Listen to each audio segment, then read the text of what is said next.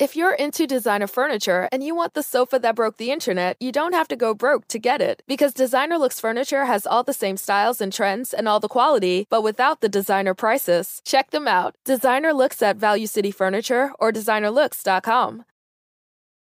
Olá, viajantes, sejam bem-vindos. Apertem os cintos, pois estamos indo para Vênus com um convidado muito especial. O papo vai ser muito massa hoje, mas antes a gente tem aqueles recadinhos que a gente precisa dar para vocês. O primeiro recado é que se você quiser ter um canal de cortes, você pode, você está autorizadíssimo. Só espera o nosso vídeo terminar para que você lance seus cortes e não tome um belo strike, ok? Mas o canal de cortes oficial tá aqui na descrição para você aproveitar todo o conteúdo rápido e maravilhoso. E eu sou a Yas, eu estou aqui com ela. Que no caso sou eu, Cris Paiva, tudo bom, gente? Mais um recadinho que nós temos para vocês é que se você está aí assistindo a gente, você pode é, organizar a sua vida financeira com uma ajuda especial da LTW Consult. Eles que ajudam você a organizar a sua vida se você estiver com dívida e se você estiver com dinheiro sobrando. Então vamos lá. Não tô com grana, tô devendo, não sei por onde começo, até gostaria de investir, mas como é que eu vou investir se eu não tenho dinheiro? Pois muito bem, a LTW ajuda você a organizar a sua vida. Não é nem do zero, é do menos, entendeu? Abaixo de zero. Que você tá lá devendo, eles te ajudam a organizar, a pagar suas contas, fazem a conta junto com você direitinho para botar a casa em dia, para daí poder fazer os seus investimentos. E se você já tem o dinheiro, fala: "Não, eu tô aqui com uma graninha, não é muito, mas já quero começar". Vai lá com eles que eles também te ajudam a investir para essa graninha virar uma grana e para grana virar granona, tá bom? Então fala com o pessoal da LTW no Instagram LTW Consult que eles vão te ajudar e os planos de verdade é para ajudar porque tem planos super em conta a partir de 10 reais por mês você já tem planos aí que é para ajudar mesmo. Não adianta fazer um plano caríssimo se a galera tá sem dinheiro não vai contratar. Então a ideia deles é ajudar mesmo. Então contrata o plano lá e vai organizar a sua vida. E o último recado é que o Vênus tem a própria, a própria plataforma agora, é o venuspodcast.com.br, onde você pode mandar mensagem escrita e agora também mensagens de áudio e de vídeo de até 15 segundos para aparecer aqui ao vivo, para fazer pergunta para o nosso convidado. Se eu fosse você, eu não perdi a oportunidade hoje, porque hoje a gente está tratando né, de marketing digital. Então, se você tem a sua empresa, se você quer aprender a empreender, você pode mandar perguntas para ele e a gente tem um limite de 15 mensagens. As primeiras 5 custam 200 flowcoins, as próximas 5, 400 flowcoins, as últimas 5, 600 flowcoins. Se você quiser anunciar aqui com a gente, tire suas dúvidas, cara, mas para anunciar custa 5 mil flocões, não percam esse preço. E o nosso convidado aqui hoje, ele é empreendedor, ele apareceu na lista de sucesso da Forbes, ele é um gênio do marketing digital, o cara é um growth hacker, ele é tudo. João Pedro Mota! Olá! Bem-vindo aqui, cara. Sem reação, né? Tipo, ah, não, a, agora tem que voltar e falar o que, que é essa última coisa que ele é aí, Girl Girl quem? Ele é growth hacker, ele é chique. Cream Cracker? Ele é growth hacker. Tipo, o, o, o foda que eu ponho isso na minha bio, Growth Hacker, as pessoas, pô, você pode hackear o Facebook do meu tio? Tem muito, muita mensagem Daí assim. ele fala assim, sim, posso, na verdade sim. na verdade sim, custa apenas 10 mil flowcoins. Mentira, tô brincando. Não, eu acho que Growth Hacker é quando você tem meios de crescer suas redes sociais, é isso? Não. É... Errei. Mas, Muito bem, também Começamos... pode ser. Ah. Também pode ser. É que o termo, ele ficou meio prostituído ultimamente, porque eu tenho Growth Hacker na minha bio, porque eu sou um Growth Hacker, mas eu crio um conteúdo, sei lá, como crescer no Instagram, essas coisas. Isso é outra coisa, que também usa o Growth Hacking, mas não necessariamente Growth Hacking é isso. Growth Hacking é tipo um modelo de... que você...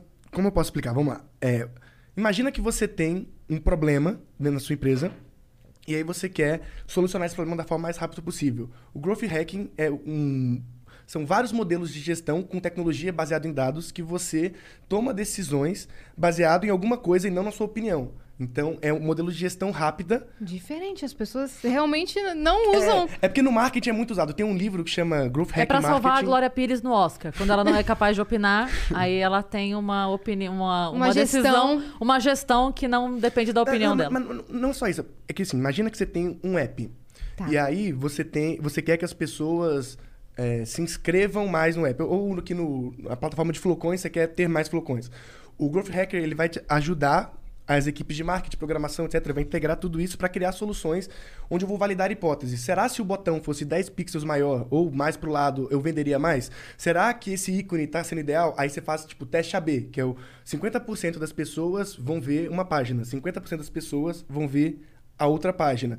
E aí você faz tipo Winner vs Challenger. Quem for melhor, eu vou lá e, e coloco uma página principal dali para sempre, assim. Só qual que é o objetivo? O objetivo é que eu tenha mais resultados. Então eu tenha. É, que, que, eu aumente meus KPIs, aumente minhas métricas, só que ao invés de eu procurar uma ideia que vai falar assim, cara, essa ideia vai melhorar 50%, 100%. Não, porque nem sempre você vai ter uma boa ideia sempre. Você não pode ficar dependente da, da parte criativa, principalmente quando eu tô falando de, de processo diário. Então você uhum. vai falar assim, como eu posso melhorar 1% isso aqui? E aí eu melhoro 1% aqui, 1% aqui, 1% ali, 1% ali, e aí no total eu cresci 15, 20%, 30% ao ano. Por várias ações que a gente faz o tempo todo. Por exemplo, no Instagram, é uma espécie de growth hacking quando ele vai lá e libera uma feature para alguém, mas não libera para outra, porque ele está testando essa feature. Então ele está validando com, com dado. Então, você é, tem uma ideia? Vamos testar. Aí vou testar com 5% dos usuários. Deu certo? Deu certo. Mas o que, quem, o que que fala que deu certo ou não? Os KPIs que a gente definiu, qual performou melhor. Então, assim, não é bem a opinião, sabe? É um o marketing tem usado bastante, mas não é só marketing. Tipo, não termina no seu Instagram. Você pode usar Growth Hacking. Claro, tudo que você tem dado para poder se basear e metrificar, você consegue usar Growth. Mas você pode usar em muito mais coisas, em sites, empresa, em aplicativos. É. Exatamente. Então, é, o Growth Hacking vem muito de startups de tecnologia, que é justamente tipo, times um pouco menores, mas que estão muito focados em crescimentos. E, a, e aí você, por exemplo, um Instagram. Por que, que o Instagram tem tantos usuários? Porque ele tinha um índice de viralidade alto, que é um usuário traz mais um usuário. Isso é conquistado através de várias técnicas de growth hacking. Eles vão mudando a página, mudando a forma que você convida um amigo, eles vão mudando o approach, eles vão re se eu quero aumentar a retenção, eu vou usar a técnica de growth hacking para isso. Então, é um processo, é uma área da empresa que está sempre focado em melhorar alguma métrica, algum resultado que possa ser metrificado. Quando a Uber começou e dava 20 reais de desconto ou corridas grátis para o usuário, isso era um growth hacking? É uma espécie de, é uma, é uma, é, um, é uma ação focada em growth, sim. Entendi. Como é que tu aprendeu isso? Vamos lá, vamos do começo. Porque, né, enquanto você tinha 12 anos e estava jogando Rabu Hotel, Club Penguin, esse moleque aqui eu não sei o que, que ele tava eu fazendo. Eu jogava Rabo Hotel também. Também? Mas acho que ele fazia o Eu também. eu também. Eu também. Mas... Mas... eu não tinha uma empresa de sucesso, ah. nem recusei convite do Google. Né, João Pedro? Tá, desde o começo, então, que os jogos me ajudaram muito. Porque através dos jogos e do Orkut, eu descobri programação. Eu sou programador, assim. Hoje as pessoas me conhecem muito por causa do marketing. Uhum. Mas eu comecei como programador. Até comecei como uma pessoa de tecnologia. Até por isso que eu é, entendo bastante de aplicativos, esse tipo de coisa, porque eu desenvolvi aplicativos a minha vida inteira. Só que, o que, que eu queria fazer? Eu queria criar meu próprio site, meu próprio blog, sei lá, qualquer coisa do tipo. Só que, na, sei lá, quando eu tinha 11 anos foi quando eu literalmente comecei. Aí eu descobri que não é um drag and drop que você vai lá e criou um site hoje é bem mais fácil. Hoje você pode fazer isso usando, sei lá, um, um Wix, sei lá, qualquer plataforma dessa, daquelas. Drag and drop, o que, que seria? Drag and drop é que você arrasta e solta. Tá. Arrasta e solta. Tipo, na minha cabeça era assim, aí eu descobri que não. Eu descobri que existe uma coisa chamada programação, que você tinha que escrever linhas de código para poder construir um site, para poder construir um aplicativo, para construir um programa. E quando eu descobri isso, eu falei, caramba, é impossível, difícil pra caralho essa porra, não vou conseguir nunca. E aí eu desisti várias vezes, até que eu comecei, sei lá, Delphi, que é um algo bem arcaico. De programação. De programação, eu criei um programa. Porque eu sempre tive essa brisa de eu não quero ser só um usuário. Eu quero usar também, eu quero criar também as coisas. Porque se não existe alguma coisa, eu não vou só aceitar e esperar que alguém crie. Eu vou lá e tento criar. Era a minha cabeça da época, mas eu... Quantos anos? 11 anos. Ah, é, tá. foi, foi aí quando eu comecei a programar. Aí por que, que eu falo que tem a ver com o jogo? Porque eu já fiz várias coisas relacionadas ao jogo. Já cheguei a criar server de Rabu Pirata. Eu já criei. eu já devo ter jogado seu server, então, porque eu, eu já, jogava. Eu já criei uma empresa. Empresa, não uma empresa, tipo. Eu queria ter um servidor de CS. E aí. Eu jogava CS também! aí tinha um servidor lá do Terra, do UOL e tudo. Só que era caro comprar um, comprar um servidor para você. Pra você jogar com seus amigos, você tem que comprar seu próprio servidor. Você quer fazer, sei lá, mix na época, você fazer os, os, os jogos.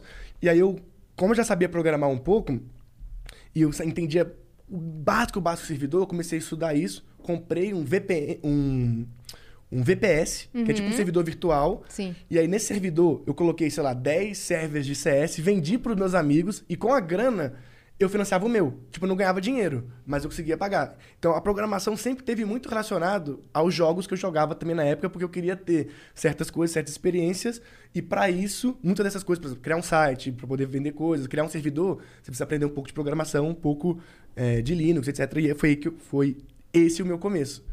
O máximo que eu fazia era blogspot.com, aí eu alterava o HTTPS lá, né? E falava, nossa, como eu sou growth hacker. É. Não, eu fiz muito- Nossa, como eu sou programadora. O meu primeiro blog, acho que foi em 2008, ele chamava JP Online, porque eu não sabia escrever online.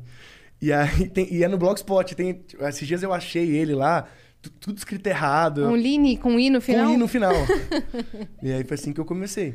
E aí, você começou a programar, beleza. Como, como é que seus pais lidaram com isso? Você falou, ó, mãe, tô, tô programando um site aqui, eles não entenderam nada? Não, não entenderam nada, mas ao mesmo tempo não impediam. Perdão, quantos anos você tem? 25. Tá, não, só pra eu entender é, o, o quão já de internet tinha quando você tava com esses seus 11 anos. Então Uhum. foi 2004, por aí, 2008? Não, pô. 2008? É, é 2007, 2006. 2008. por aí. 2008. é. Sim. 2008, tá. Aí, Orkut. é, é bem na época do Orkut. MSN. Tá. E aí o Orkut mudou minha vida, digamos assim, literalmente. Porque eu criei, comecei, eu tinha... Temos um Oh, cafezinho aí, Boa. ó. Obrigada, eu comecei a entrar Bruninho. nas comunidades do Orkut, eu criava várias comunidades. Eu sempre gostei dessa de criar comunidades. Cara, pra mim era brincadeira. Mas aí eu lembro que tinha como você fazer scrap colorido, todas essas coisas. E boa, dessas, boa parte dessas coisas fui eu que desenvolvi. Porque eu criei uma ferramenta chamada Orkut Tools na época, que era uma toolbar. Na época que tinha toolbar. Você lembra que você tinha um navegador, aí tinha várias barrinhas assim? Eu fiz uma Você para adicionava uma personalizada, uma toolbar. É, eu queria, uma, lembro eu uma disso. toolbar. E aí, nessa toolbar, você podia colocar os negritos, cores, porque, tipo, era código que você tinha que colocar no, no Orkut, nem todo mundo sabia, então eu queria uma toolbar para facilitar. E aí eu criei uma ferramenta chamada Scrap para Todos, que você mandava recado para todos os seus amigos. Eu... Nossa, velho, tu que criou Foi. isso? E, a- e nisso eu já, eu já tinha uma comunidade no Orkut relativamente famosa dessa ferramenta, que a gente teve, sei lá, 30 mil downloads, que em 2008 era coisa pra cacete. Muito. E, e aí nisso eu tive uma ideia de virada que foi assim: ninguém fala sobre a ferramenta. Eu tinha que ficar na comunidade dos outros, trocando ideia. Eu virava moderador de várias, eu tinha algumas comunidades. Aí eu falei: vou, vou mudar o Orkut Tools pra- pra Web Dicas. Aí eu criei um blog de tecnologia né, chamado Web Dicas, porque nesse blog eu vou falar da minha ferramenta, do meu, do meu programa. Só que eu não posso falar só do meu, porque senão fica muito na cara que é meu, sabe? Um site só fala da minha ferramenta. Então eu comecei a falar de outras. De outros aplicativos, de outras coisas que eu achava legal. Não, obrigada. Não, obrigada. E, e aí o Webdicas começou a crescer, criei comunidade de Webdicas, aí eu participava de várias comunidades no Orkut, tipo Hacker Oficial, babá, eu tinha uma comunidade também chamada Eu Tenho MSN, que eu hackei de alguém. E, e era essa brincadeira, começava a criar várias coisinhas, só que o diferencial do meu site era que, como eu era programador, eu criava algumas soluções únicas, porque elas viralizavam e cresciam muito. Aí eu cheguei a fazer parceria com o UOL, Olhar Digital, Obrigada. tudo, e era um site relativamente grande, que eu já recebia proposta de não, não de marca para publi, mas de assessoria de imprensa, de falar, mandava mensagem para mim. Eu escrevia notícias e aí eu via que os outros portais me copiavam. Eles tipo, sabiam que você era criança? Não, eu era anônimo. Aí eu criei um- uma coisa que me deixou começou a me deixar popular, que tem uma época no Twitter muito antiga que quando a galera usava o Twitter na desktop, Uhum. que tinha uma um você tinha uma sidebar do lado direito. Aí eu fiz um script chamado sidebar transparente. Eu lembro. Eu, eu usei bastante. Que você um colocava sidebar lá. transparente, aí por isso seu background lá atrás ficava mais visível. Sim. Isso foi uma coisa que viralizou no mundo inteiro, assim, tipo... O... Inclusive tem um vídeo que eu postei no YouTube disso, há... tem mais de 10 anos, ele tem, sei lá, 150, 200 mil views. Tinha vídeo ensinando, fazendo tutorial. É, é, era provavelmente o meu tutorial que você viu. Eu vi, eu, eu e, fazia. e era sem voz, sem nada, tipo assim, vocês- os tutoriais no YouTube eram maravilhosos, que era o cara abria o editor de texto, colocava grande, dava alt tab, uma música do Linkin Um Park bloco de notas, é verdade. Cantasia Estúdio pra gravar a tela, É, exatamente. né? É muito louco E isso. aí isso colocou assim meu blog no mapa. E aí nisso eu comecei a criar algumas ferramentas diferentes. Que eu criei uma chamada OnTW, que você via quem estava online no, no Twitter, porque não, mostra, não, não tinha chat nem nada do tipo, você não conseguia ver. E eu fiz isso com o Igor, que era um programador, que ele tinha um site que dava os trending topics, tinha um relatório de todos os trending topics, o histórico dos trending topics, né? E, e esse site, cara, começou a sair na imprensa literalmente no mundo inteiro. Começou a sair, tipo, no El País, em todos os lugares. E aí deu uma virada de chave, que é... eu tô mostrando quando seus amigos estão online. Mas e se eu mostrasse quando os seus seguidores estão online? E aí eu posso vender isso para marcas, porque elas têm interesse de saber quando as pessoas estão online, porque como no Twitter você posta em 10 segundos, não tinha analytics naquela época. Então você não tinha como saber quando você tinha pico de audiência. E aí eu comecei a fazer é, é, esses gráficos, uma plataformazinha do OTW, e aí nisso que as agências de publicidade, pessoal de São Paulo, começou a descobrir que eu existo, e aí foi aí que eu comecei a ganhar dinheiro, porque várias marcas Você tinha contratavam quantos anos? Tipo uns 13, 14 aí. Você começou a fazer frila pra essas É, exatamente, pra essas marcas. E aí eu comecei. Ele, primeiro que eles. Algumas pagavam Como foi pelo quando. OTW. Desculpa, como foi quando descobriram a tua idade? Descobriram anos depois só. Sério? Sério. É porque. Mas aí como é que você fazia? Você tinha um. O seu pai assinava? Você tinha uma. Porque é- normalmente pedem nota fiscal e tal. Como é que era esse, esse processo? Tipo, pra contratar? Ou era uma coisa meio de boca? Você, fazia, você entregava o produto, eles pagavam e não é, queriam eles saber? pagavam, depositavam na conta e, e era isso. Ninguém nunca botou lá um data de nascimento e pegou Nunca- o seu. Nunca colocou. Ah, então, em algum momento pegou, foi aí que minha idade. Nascido em 80 e. Até até porque os valores eram muito baixos. É, tipo Noven- assim, eu- 90 eu e- cobrava, 90 e- sei lá, 90 e- 95. Ele mas foi dezembro. os dados, a base de dados, tava que ele tinha 35 anos. É, não, eu- o que eu tô imaginando Ele é. nasceu em 95, Eu tô a a imaginando, idade. tipo, a galera da agência. Eu tô imaginando esse momento, entendeu? A galera da agência lá, tipo, fazendo depósitos e pagando as coisas, aí chega um negócio. Oi? É, man- mandaram, mandaram o documento do filho de um funcionário aqui. Então, é, foi muito, é porque os valores eram muito Sometimes you need to take control to make a difference. That's why with FlexPath from Capella University, you're in control. Set your own deadlines and leverage your experience to move at a pace that works for you. Discover a different way forward at capella.edu. muito baixo. Então a galera só pagava, tipo, 500 reais, 300 reais. Não, não era valores muito altos, mas pra mim era Pra dinheiro uma pra caramba. criança, pra um adolescente, era pra caramba. E, e- e eu não falava a minha idade porque eu tinha medo de tirar credibilidade. Tanto do site já tinha uma certa credibilidade. Eu lembro que uma vez eu fiz uma matéria provando que um candidato a senador, assim, que era ministro da. Ele era ministro da Ciência e Tecnologia, ele estava usando bot no Twitter. Aí eu fiz um dossiê e o Terra publicou na home. Eu falei, cara, se vocês soubessem que eu tenho 14 anos, jamais faziam, fariam isso, sabe? Então eu tinha muito medo porque não tinha esse histórico de garotos prodígio. Tipo, eu fui um- literalmente um dos primeiros do Brasil a sair na imprensa como garoto prodígio. Você é tipo a Maísa da informática. Sim, ele é, cara. Tô chocada. E, e era muito louco. Aí quando eu, quando eu só, descobri, só descobriram a minha idade, digamos assim, quando eu também ajudava muita gente em comunidades do Orkut. né, é, Orkut já depois que o Orkut saiu, eu fui para grupos do Facebook. Eu era muito presente nas comunidades de marketing social media e, e toda essa galera. E eu fazia muitas coisas de graça também, porque eu gostava de fazer. O, o tesão era ajudar É, e estar não presente. existe, vou criar, né? Exatamente. Essa era a vibe. É, Aí nisso eu conheci uma galera do TIAMG, que é uma. que eles fazem parte do. da Secretaria de Ciência e Tecnologia também, só que do Estado de Minas. E eu era voluntário nos caras que eu ajudava, achava interessante o Quando você conceito. desconheceu, também foi aquele sistema deles acharem que você era um senhor de 35 anos. É isso. Quando É, você tipo conheceu, isso. ainda era tipo o seu e-mail. Entrou em É, contato. Não, meu entendi. e-mail era tipo João arroba Dicas, entendeu? Então, o ponto .org. Então não. Maravilhoso. Olha, já era como- formal. É, já, não, já tinha o domínio, já tinha o site e tudo. Aí, nisso eles Que queriam me incrível. contratar. Aí eu tive que falar uma idade, porque era uma parada meio certa. Aí A eu, foto dele era um terno e um pescoço só assim. Ai, aí, eu, meu aí eu Deus. menti, eu falei que eu tinha, tipo, 16 anos, porque pra, pra ser o menor aprendiz. Aí eles descobriram que na época acho que eu tinha 14, quase 15. Só que eles acharam muito legal.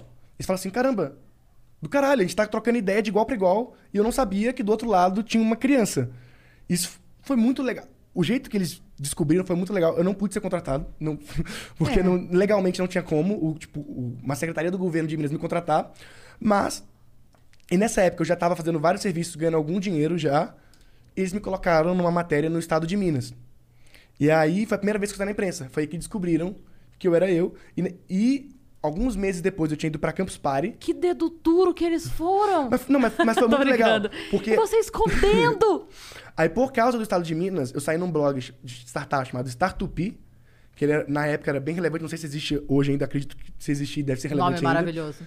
E- Eu adorei. E aí, por causa disso, do, Start- na matéria do Startup, que é um, um veículo que muito jornalista as- a- é, lê e consome, aí eu saí na Veja. Aí na Veja já tinha 16. E aí você foi pra Campus Party. É isso que você falou? É, é, eu fui pra Campus Party logo Maior que eu saí evento de nessa- nessa- tecnologia, né? É, eu fui como compuseira a primeira vez, que eu fui. é, minha mãe teve que ir comigo, né? Porque eu não posso ir sozinho. Então, coitada, ela foi lá, acampou comigo. Aí ela tem problema de coluna, não aguentou, teve que ficar no hotel, aí eu fiquei acampando.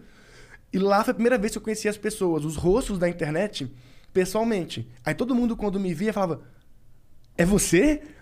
Aí eu falava: Sim. E aí. Só que todo mundo foi muito receptivo, muito receptível, porque. Era uma, era uma internet diferente, era uma internet moleque, internet raiz, que a galera tinha muita vibe de se ajudar. E aí eu lembro que eu conheci a Rosana Herman, Saudades. lá na. Campus Party. E ela que começou a abrir as portas pra mim. Porque ela me apresentou também pro Rica, a galera da IKEA, me apresentou pra... Eu já ajudava várias... Toda a galera da internet, a gente já se conhecia, a gente tinha grupo da MSN e tudo, mas Você ninguém é sabia da a minha IKEA idade. ainda? Não. Mas eu fui por alguns anos. Caramba. E... Já fiz trabalhos pela IKEA várias vezes. Pô, o Rica é muito top, né? Muito, muito, muito. E foi eles que abriram minhas primeiras portas, assim, em São Paulo. Eu morava em Minas ainda. Sou de Governador Valadares, que é a cidade do interior de Minas. E aí, na de- próxima vez que eu voltei na Campus Party, eu já tava palestrando lá. Tipo, foi muito, foi muito rápido, assim, pra mim. Mano, que. Só que ao mesmo tempo foi longo, porque nisso aí a gente passou alguns anos aqui da história. Sei lá, fiz fiquei uns três anos sem ganhar nenhum, nenhum centavo, só criando conteúdo e criando software. E aí, quando eu comecei a ganhar dinheiro, foi muito rápido. Tipo, de 500 reais pra ganhar, sei lá, 2, 3 mil, pra uma criança, como eu disse, era muita grana. Eu morava com meus pais, não tinha que gastar com nada, era a grana do McDonald's do, do domingo, assim, tipo, ou da sexta-feira. McDonald's. Nossa Você comprava senhora. o Ronald. Pra quantas Não, pessoas você quis a- comprar eu, me- McDonald's? Eu viciei no? McDonald's, eu chegava lá e falava, eu quero o de sempre, as pessoas sabiam. Tudo bom? É isso É o aí. que eu falei. Ele, ele pagava, ó, ele pagava a dama de companhia era o Ronald. Ele falava, eu quero o Ronald pra passar o dia comigo. Compra- comprar... Eu me prostituía pra comer hambúrguer. é, é. Aquele Ele- meme. Ela se prostituiu pra comprar cheeseburger. Daí, Ah, aí eu comecei a ficar indo bastante pra São Paulo, e aí nisso eu já fazia alguns apps de Facebook, algumas coisas. Aí eu fiz app pra, pra Disney, pro Walmart. Eu lembro que eu fiz um, um, um app do Walmart do. Da Black Friday, que era um app do Facebook deles. eu Você que programou, fiz, eu programei. É, aí eu era freela, né? Tava ganhando dinheiro como, como freelancer. Aí eu comecei a fazer pra várias dessas empresas, tipo, várias mesmo, porque eu fui uma das primeiras pessoas a começar a fazer app de Facebook, aí tinha uma, duas ou três empresas também que também faziam no Brasil na época, e eu era um freela que fazia. Então eu comecei a fazer pra todo mundo, e foi aí que eu comecei a ganhar dinheiro. Eu juntava esse dinheiro, comprava, sei lá, um MacBook, comprava coisas pra poder programar também. investir poder, no é. E aí comecei a, a- a dar palestra, tipo, nos eventos de tecnologia, nos eventos de social media, tipo Social Media Week. Acho que eu fui primeira vez em 2013, 14, não tenho certeza. Eu não lembro muito bem a timeline, mas eu tenho uma foto, inclusive, ne- nesse evento. E aí, de- esse foi a primeira vez que eu palestrei. Aí, disso aí, a galera achou muito interessante. Uma criança, um adolescente pa- palestrando, e comecei a me chamar para vários eventos. E, que incrível.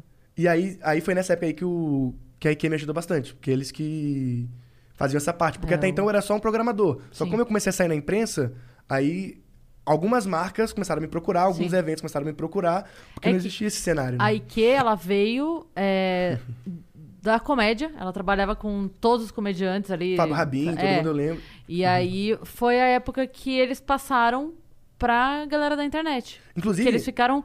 é, foi, foi cada vez. Eles cada vez ficaram com menos comediantes e mais. Mas assim, nunca se distanciaram. O Rica e o Tumi sempre estavam por ali perto da a minha primeira foto no Instagram foi com o Murilo Gun, num show que ele fez na minha cidade. Por Muito causa legal. da IQ, assim, a IQ que me... Qual que é a tua cidade? Governador Valadares. Tá. E aí eu, aí eu fiquei muito próximo do Rica, porque acho que ele meio que me adotou, assim. Eu, tenho, eu tive muita sorte de várias pessoas muito legais gostarem da minha história e quererem me adotar e me trazer pra São Paulo. Tipo, cara, você tem que estar em São Paulo, você tem que estar em São Paulo. Isso foi colocando na minha cabeça, cara, tem que estar em São Paulo, tem que estar em São Paulo, tem que estar em São Paulo, tem que estar em São Paulo. Até que quando... Eu lembro até muito bem, foi o próprio Rica que me contratou pra, um, pra algum, algum job, alguma coisa em São Paulo, que eu ia ter que ficar um mês aqui. Ia ser a primeira vez que eu ia ficar um mês em São Paulo. Até então eu só ia e voltava. Quantos anos você tinha? 16. Era pra palestrar, essas coisas? Eu não lembro exatamente o que que era. Eu acho que era pra construir um software pra alguém. Uhum. Mas aí era um mês, porque precisava estar lá presencialmente. E até pra garantir a entrega e tudo, pra o, o deadline ser cumprido. Só que aí aconteceu uma coisa muito louca. Eu falei assim, cara, eu não quero voltar mais. Nesse, nesse um mês, você já veio decidido a ficar? Ou esse um mês você passou, tipo, no apart hotel, alguma É, coisa eu fiquei, eu assim? fiquei num, num apart Tá. hotel, num flat. E foi Então- decidindo... E eu renovei esse flat por um ano e meio e nunca mais fui embora. Ele tem nove anos que eu moro em São Paulo. E sua mãe, alô, Exatamente filho? isso. E aí, não vai voltar, não? Então, aí a minha mãe, ela me apoiou muito. Até porque não tem como você. Assim, pra eu ganhar dinheiro, pra conseguir trabalhar pras pessoas, minha mãe tinha que me apoiar. Não... Se, ela, se ela falasse não, acabou. Sim. Inclusive, Ia no começo ela não entendia direito, ela cortava os fios do computador, tem que estudar, tem que dormir. Minha mãe, eu lembro uma vez que eu fui participar do Teleton, morava em Minas ainda. Fui pra bancada dos blogueiros lá do Teleton. Uma das primeiras, né? Devia Uma, ser. uma das primeiras. Se pá, a primeira. Que eu lembro que fui eu, o Jovem Nerd, aí tava lá o Guilherme Briggs, toda essa galera. Só que quando eu falei pra minha mãe, ela não acreditou muito bem. Tipo, vai pro SBT, vocês vão pagar essa passagem? Porra nenhuma, isso é pedófilo. Ligou pra polícia, minha mãe. ela falou, Que ela maravilhoso. falou, "Não, nem fudendo que o SBT quer, quer te chamar. Aí eu lembro que o- o- os produtores falam com ela, não, tá tudo certo, é, seu filho é uma pessoa legal na internet, a gente quer chamar ele aqui pra ajudar. Ele é relevante. no- no- na bancada pra poder arrumar doações e tal. Aí minha mãe, tá, só acredito vendo. Aí ela foi comigo, a gente foi pra São Paulo, e, e aí foi aí que ela começou a ver várias... Que a internet, tipo... O que eu tava fazendo, eu conversava com, sei lá, estranhos o dia inteiro, eram pessoas que existiam e que eram pessoas sérias e que, de alguma forma, eles enxergavam algum valor no que eu tava fazendo. Por mais que ela não entendesse, ela falava, pô, peraí, isso aqui é um, é um potencial. Então ela começou a me apoiar pra caramba. Que ela achou muito legal. e Ela me acompanhava em todas as viagens. É, Então, assim, é, a gente sabe que tem muita coisa errada, né? A gente sabe que as pessoas têm que ficar de olho mesmo, e a gente sempre repete isso, que os pais e mães têm que ficar de olho mesmo. Mas é aquela coisa, assim, da mesma maneira como tem gente ruim e boa na fila do banco, também tem gente ruim e boa na internet. Então, você vai encontrar coisa ruim? Vai, mas você também vai encontrar coisa ruim Em todos os lugares, em né? todos os outros lugares. E é. poderia ter sido um convite fake? Poderia. Poderia, Poderia. Ela, fe- ela fez muito Ela bem fez de o duvidar, certo. Sim. né? De ir atrás pra tirar a prova Não, se era ó, mesmo ou não. Hoje eu acho muito massa, né? Porque eu ficava estressado, né? Mas Lógico. Hoje eu falo, Claro, cara, minha mãe é claro. muito fofa. Se não fosse por ela, eu não existiria. Literalmente, né? Mas assim. na- profissionalmente Deixa- eu também não a gente existiria. precisa ter uma conversa aqui. a gente precisa te contar uma coisa. Acho que você ficou muito tempo no computador. E aí foi- tudo, tudo começou, fi- fiquei em São Paulo. É, minha mãe vinha de 15, 15 dias, 20 dias, porque eu tenho uma irmã também, minha irmã tava entrando na faculdade, então minha mãe não podia se mudar pra cá. Pela, pela minha mãe, ela mudava pra cá e top. Só que, só que a gente não tinha grana pra me bancar aqui e, e- e bancar minha irmã lá. Então eu tava me bancando com o dinheiro que eu juntei da internet, que eu, assim, eu não gastava nada, só com coisas pra computador que eu precisava e todo o resto eu guardava, porque eu não tinha, não tinha onde gastar.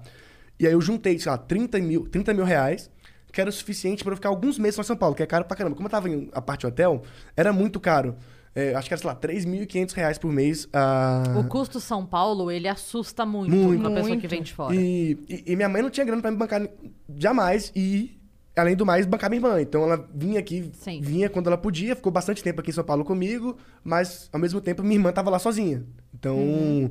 ela tinha ficado esse ida e volta, mas sempre me apoiando, me É, ajudando a conhecer as preparando você pra bater asa, só que per- um pouco perto da asa dela também, Exatamente. né? Só que quando eu vim pra São Paulo, eu literalmente só fiquei. Eu não tinha nada, assim, não tinha nenhum, nenhum trabalho com ninguém, não tinha nada. Só falei, cara, tem que estar em São Paulo. Porque eu, me sentia muito sozinho na minha cidade, muito sozinho. Porque ninguém entendia. Eu era, tipo, literalmente um nerd super excluído e aqui todo mundo queria falar comigo. Era muito legal. Tipo, as pessoas davam atenção. Aí Te valorizavam aqui. É, e aí eu conversava com pessoas que entendiam o que eu tava falando.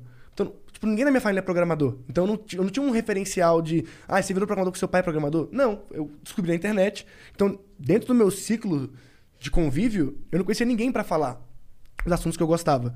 E em São Paulo eu tinha, então eu fiquei apaixonado pela cidade. Falei, cara, preciso morar aqui. É, tipo, encont- você encontrou sua tribo, né? Exato. É meio que chegar num lugar e. Eita, aqui falam, falam minha língua, né? Falam Não, e não só isso, aí eu tinha, arrumei uma namoradinha, é, esse é um dos motivos também. Não- Ah, João Pedro. É, não, não é tão legal assim, mas é, foi um pouco também porque eu queria ficar com a namoradinha. E, e aí eu fui ficando e a minha ideia era só, tipo, eu vou em eventos, vou conhecer pessoas, sei lá, vou. Eu sabia que se eu tivesse aqui. Você sentiu que você deveria estar aqui. E aí, você Exatamente. deveria mesmo. Mas como foi quando a, a Google... Às vezes Deus se disfarça de namoradinha pra fazer a gente mudar pra onde a gente tem que mudar. E deu tudo certo. Deu tudo certo. Como foi quando o Google é, te fez um convite pra trabalhar com eles, cara? Foi o Google e o Twitter, na verdade. E isso foi um fato que eu nem sabia que era tão relevante quando a Folha que deu esse destaque, quando eu dei uma entrevista pra Folha. Como Não, não, acho, ou, da, ou o Projeto Draft, não tenho certeza. Mas qual que vai a parada? O headline é bonito. Tipo, não, garoto recusou o Google e o Twitter. Mas na prática, não foi bem assim. No, no sentido de. É, eles têm políticas pra quem re- resolve bugs. E eu era uma dessas pessoas que resolvia bugs. E no, no Twitter, em algum momento, eu resolvi um bug do Twitter que, inclusive, a equipe do Twitter, nem tinha instalado no Brasil ainda, entrou em contato comigo para descobrir que bug, é, que bug é esse, porque era um bug que só acontecia com acentos, só em português tinha. Então eles não sabiam que existiam. E eles pediram o meu código para poder usar o meu código na correção do bug. Foi muito legal. Eu tive uma relação com, com alguns funcionários do Twitter. Era e, bug de quê?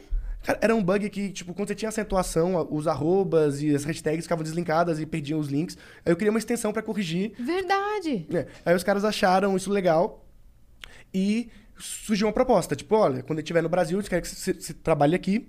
E o Google tinha sido um pouco antes, por causa dessa época de bugs também. Mas os, os headhunters sempre procuram talentos. E eu só não, não continuei. Não é que eu falei, não, não quero. Eu só, tipo, não dei progresso nisso, não entrei, porque eu tinha muito medo de entrar. O motivo pelo qual eu recusei, que eu não quis entrar nessas empresas, é porque eu era muito novo. E eu nunca tinha trabalhado com ninguém, nunca tive um chefe. E eu tinha uns horários muito loucos. Eu gosto de trabalhar de madrugada, eu não- sou subordinado, principalmente naquela época. Então eu falei, cara, ser contratado por uma empresa dessa é legal. Mas ser demitido em dois meses é uma merda. Então eu tinha muito medo de ser demitido, essa é real. Porque eu falei, cara, vocês, me... E eu não achava que eu era tão bom assim. Eu tinha muita, sei lá, síndrome do impostor. Eu falei, cara, meus códigos não são tão bons assim, não são tão bom programador. Quando eles me contratarem, eles vão descobrir isso. Sou muito novo. Exato. E, e, a galera fala assim, recusou uma empresa na Google e Twitter. Eu, Pô, os caras têm dezenas de milhares de funcionários. Eu não ia entrar como um diretor, Um eu ia entrar destaque. como um estagiário. E aí eu tinha muito medo também de ser só mais um. Porque eu sempre quis fazer as minhas ideias. E aí, lá dentro, eu estaria trabalhando para a ideia dos outros. E- e- eu só fazia ideia dos outros em filas para financiar para fazer as minhas ideias. E não, eu não queria ter um emprego, eu nunca quis ter um emprego. Não porque eu não preciso de um emprego, não precisava de dinheiro, mas é que naquela época eu não precisava, tipo, eu era adolescente, então literalmente eu tinha muito na minha cabeça o momento que eu tenho pra poder fazer o que eu quiser, sem ganhar um centavo é agora, porque quando eu ficar mais velho, tiver responsabilidade, tiver família, tiver filho e tudo, eu não vou poder me dar o luxo de seguir esse caminho. Então eu nunca quis trabalhar pra ninguém, não recusei só esse emprego, recusei vários empregos. Inclusive tem vários amigos meus. Eu lembro muito do o Get Ninja, sabe? O Edu é um, é, virou um amigo meu é, alguns anos depois. Ele, ele me mostrou um print dele me chamando pra trabalhar lá no Get Ninja também, eu recusando. E eu sempre tive essa vibe de recusar não por não querer trabalhar com os caras, porque eu queria muito. Eu tinha minhas ideias, eu quero fazer essas ideias. Eu, tinha, eu era muito na minha cabeça o que, que eu quero fazer. E fazendo suas ideias, você já estava se destacando. Exatamente. Né? Como E a- um prodígio. e aí eu tinha. aí- E eu. Eu tive o, plan, o, o estalo mental assim que. Eu, eu sei que eu não sou o melhor programador do mundo. Nem quero ser, porque eu nunca quis ser programador. Eu queria fazer minhas coisas. Aí eu descobri que para fazer minhas coisas, eu precisava programar. Então, a minha vibe era construir as coisas que eu, que eu acreditava, e tanto é que muitas deram certo. Tipo, deram muitos downloads, muitos acessos, gerou mídia espontânea, de graça. Então, eu, eu sentia que eu estava acertando, que eu estava fazendo alguma coisa que as pessoas se interessavam. E as pessoas só viam um skill de programador em mim. E eu não via esse skill tão forte, porque eu sabia a quantidade de gambiarra que eu fazia. Era...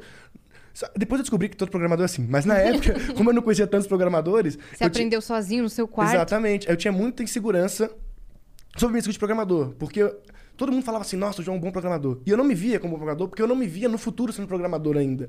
Eu sabia que eu estava programador. Pra mim, programação, todo mundo devia aprender, é muito foda. Até pra você, o pensamento lógico que ela te ajuda a te desenvolver é muito bom. Mas eu não queria ficar programando pra sempre. Eu queria construir coisas. Eu sempre me via construindo alguma coisa.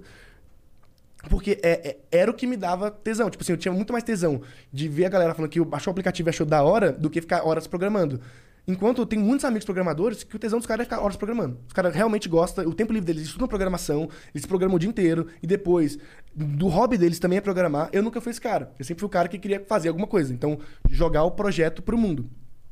Aí, eu, eu não me via trabalhando em lugar nenhum, e foi uma decisão que parece louco, mas deu certo. Então. E como eu era prodígio, eu perdi o raciocínio. Gente, é difícil. Não, pode, pode continuar. O TDAH é foda. Mas quando. Como eu era prodígio, eu sabia que todos os destaques e portas que eu tava abrindo era muito pelo fator de eu ter 16 anos naquela época. Então, tipo, tenho 16 anos, isso é um diferencial. Porque eu percebia isso porque ninguém fechava a porta na minha cara. Ninguém fecha a porta na cara de um garoto sonhador e que eu via muito que as pessoas que eu abordava gostavam muito de mim e queriam que eu fosse filho delas. Tipo, uma coisa assim, pô, eu queria muito que meu filho fosse assim. Então, eu mandava e-mail pra CEO de empresa e eles me respondiam. Tipo, eu conseguia falar com o Jorge Paulo Lemo, sabe? Mandando um e-mail. Caramba. Você Então- pegava no afetivo, né? Ma- Mas não era. Hoje eu tenho essa visão. mas Na época não era tão claro assim, mas eu sabia que era um diferencial para eu ser jovem. Porque quando eu conto minha história, pô, sou jovem, faço, sou programador, tô criando uma parada, todo mundo fala assim, pô, legal, me dá um tempo para Por mais que não saísse nada, eu conseguia marcar uma Atenção, reunião. pelo É, menos. E eu achava que todo mundo conseguia. Aí depois eu fui percebendo que não. é, as pessoas, não é tão fácil assim falar com tantos, tantos CEOs, tantas pessoas. E eu falei, cara, preciso usar isso, porque quando eu tiver tipo, 25 anos, que é a idade que eu tenho hoje, eu não vou ter um diferencial mais por ser jovem, porque eu sou só, só mais um profissional. E aí, eu tive uma conversa com a minha mãe. Minha mãe é professora de português e é pastora também. Muito louco. E eu falei, mãe, eu vou largar a escola. Quando eu mudei pra São Paulo, eu larguei a escola. Isso eu não sabia. É, eu nunca completei o ensino médio. Pouca gente sabe. Ah, algumas pessoas sabem, mas por que, que eu não completei o ensino médio? Porque eu falei, mãe, eu tenho esse ano e o próximo de oportunidades que nunca mais vão ter. Porque eu não vou ter 16 anos pra sempre. Se tudo der errado, eu posso voltar, ir pra escola, perdi dois anos, então, tipo, vou me formar dois anos mais tarde, tá tudo certo, vou virar estagiário, tá tudo bem. Se der certo, é a oportunidade única, que eu nunca mais vou ter. Então era muito claro pra mim que ser um prodígio era uma. que eu podia passar, ou podia ser algo que eu podia construir alguma coisa. E aí minha mãe, sei lá como, louca, aceitou. Eu já era emancipado, mas ela sempre apoiou nesse, nesse sentido. E. E é isso. E aí foi isso. Caramba. Caraca, moleque. Mas é que você falou, tem certas oportunidades que não voltam. Você Sim. tem que Sim. ir. no- é o timing. Muitas das coisas que eu dei certo foi. Claro que hoje eu reconheço que eu sou um ótimo profissional, sou muito bom no que eu faço, mas o time ajuda muito. Uhum. Tipo, a coisa certa no time errado não dá tão certo. Não, ou, ou às vezes não dá certo. Mas uma coisa não tão boa no time certo funciona. Uhum. E você tem noção de que você implantou um lance no Orkut que desenvolveu o marketing digital nas redes sociais, que o Scrap pra Todos, muita gente usava pra, pra divulgar coisa, né? Sim, muita Mandar, gente. é, ah, esse aqui é o link do meu site É, de compras, E, né? e tinha também muita tia que mandava os GIFs, os PowerPoints lá. É, bom tinha dia, né? também os Bom bom, dia. dias. com- Os bom dias do Zap começaram Ou no seja, Scrap pra Todos. Você é o cara que é, criou a ideia do grupo de família, Sim, né? De certa do forma. encaminhar para de todos. Quando o, o WhatsApp da época era o Orkut, você criou o grupo de família, onde as tias posta- postavam o bom dia pra todo mundo. É verdade. E Por sua tá- culpa! Sal- Aqui tá minha saudades comunidade. Saudades Eu do gostava de Orkut. uma comunidade que era. Eu gosto só da maçã que faz crack, não funk. Sabe? Não. Você não sabia essa? Não eu gosto sabia. da maçã que faz crack, da funk não. Eu A- tava nessa A comunidade. minha favorita era se meus olhos tirassem fotos. Essa era muito boa. Que aí tinha uma imagem meio digitalizada assim de um olho. É, e a comunidade mais.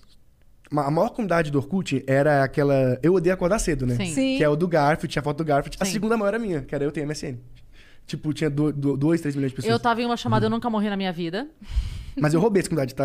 Eu não, eu não criei. Aham. Caramba! E aí eu tinha duas que eu gostava muito, que uma era Sou legal, não tô te dando mole. E a Sim. outra era Não sou legal, tô te dando mole. E eu gostava de fazer parte das duas, que era pra embananar a cabeça da pessoa mesmo, pra ela não saber. É, tinha uma que eu gostava muito, que é precativo, é, precativo pé de vírgula, rapaz.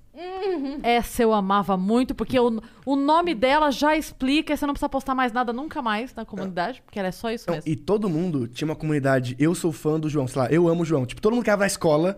to- Aí todo mundo lá. "Oh, vai na minha comunidade. Aí tinha um monte de comunidade com 30 pessoas e todo mundo criava suas comunidades. Sim.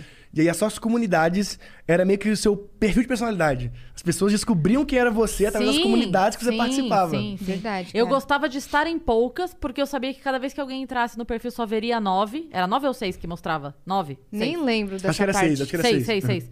E aí, O cara tinha então, que clicar em ver eu todos. ficava, é, eu ficava, é, porque era, ela era aleatório, né, que aparecia. Então eu falava assim, tá, e se alguém entra e não aparece as mais legais? Então eu, eu, eu preferi estar em menos comunidades para ter certeza que quem entrasse ia ver algumas A sua legais. descrição. É. E aquele negócio de depoimento? O topo é meu. Não, o pior é, tipo assim, você mandava lá é, e no final. Não assim. Não aceita. A cara lá aceitava. Sem querer, às É. vezes. Nossa. Nossa, é- contou A minha- o segredo da escola, tá ligado? A minha bio do Orkut durante muito, muito tempo era sou um Power Ranger. Aí embaixo tava escrito, tô contando, não quer acreditar, não acredita.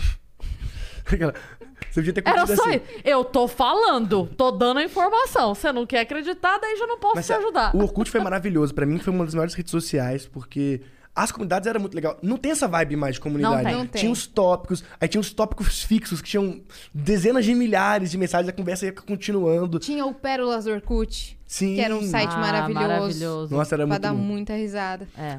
Boa parte da galera surgiu na internet no Orkut, né? O Sim. Cid surgiu Pérolas lá. do Enem, né? Pérolas do Enem. Pérolas todo, do quase Enem todo mundo também. surgiu.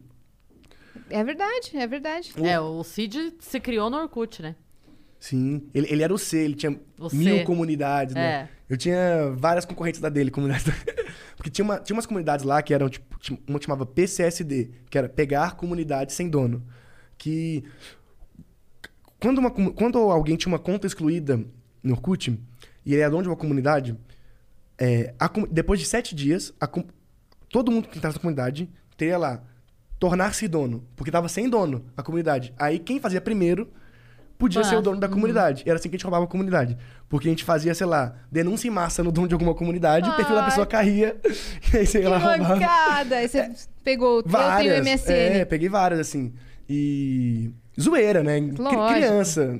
Ja- Jamais faria isso hoje, pelo amor de É, Deus. então, não, mas quando eu era criança eu também queria. Não. Eu invadia a conta dos outros no Rabu.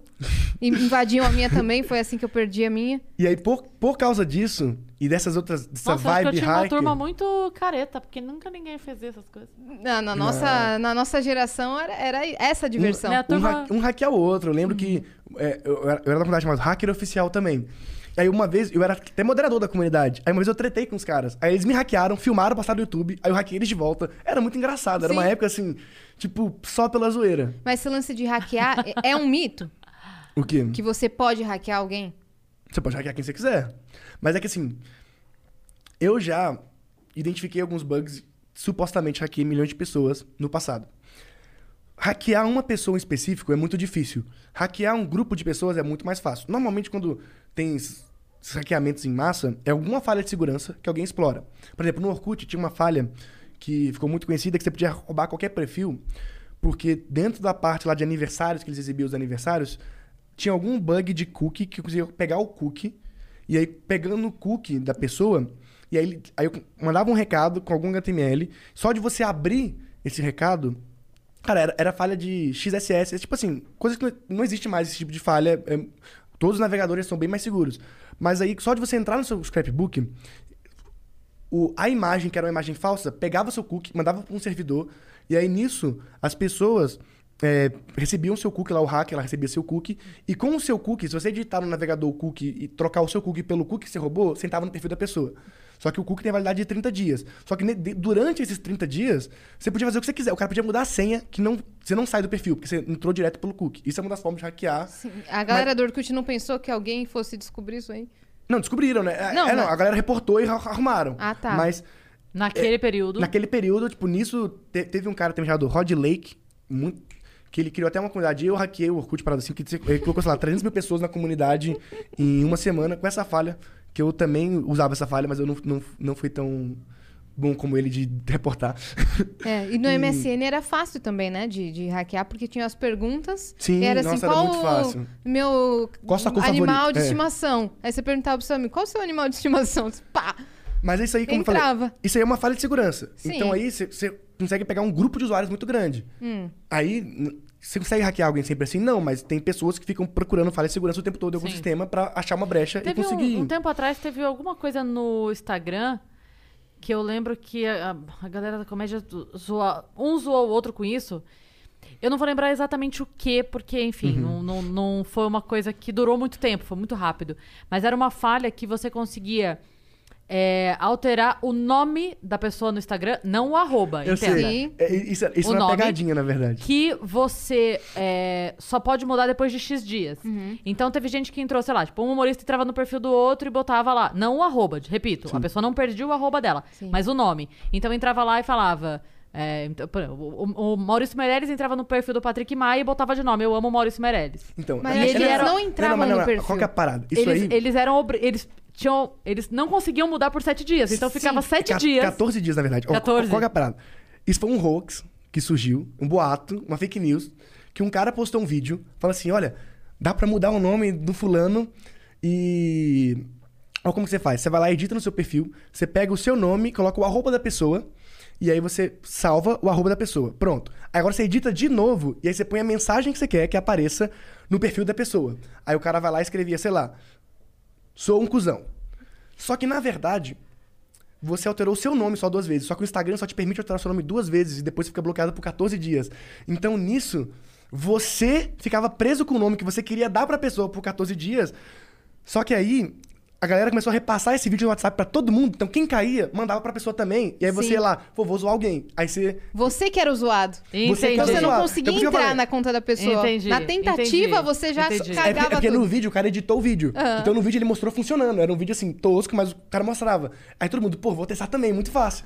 Só que a galera não sabia que só podia mudar o nome duas vezes do Instagram Aham. e depois você ficava bloqueado por 14 dias. De Pra mudar mudar de novo. Exato. Cara, você esperava que, que o Facebook, que o Instagram ia tomar tanta força assim quando, quando lançou? Então, sim. Eu sempre acreditei, porque eu, eu via que o Facebook, ele corrigia todas as falhas, todas as redes sociais muito mais rápido.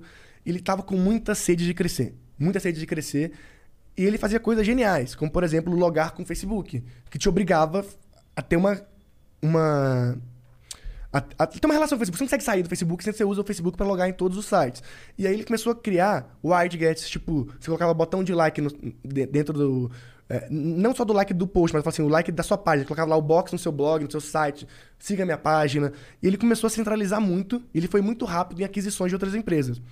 O Instagram, eu uso, acho que quase desde que ele foi fundado, entrei muito, muito rápido. Inclusive, nessa veja que eu falei que eu, que eu saí com 16 anos, quem saiu junto comigo foi o Mike Gregg, que ele é brasileiro, que foi o fundador do Instagram.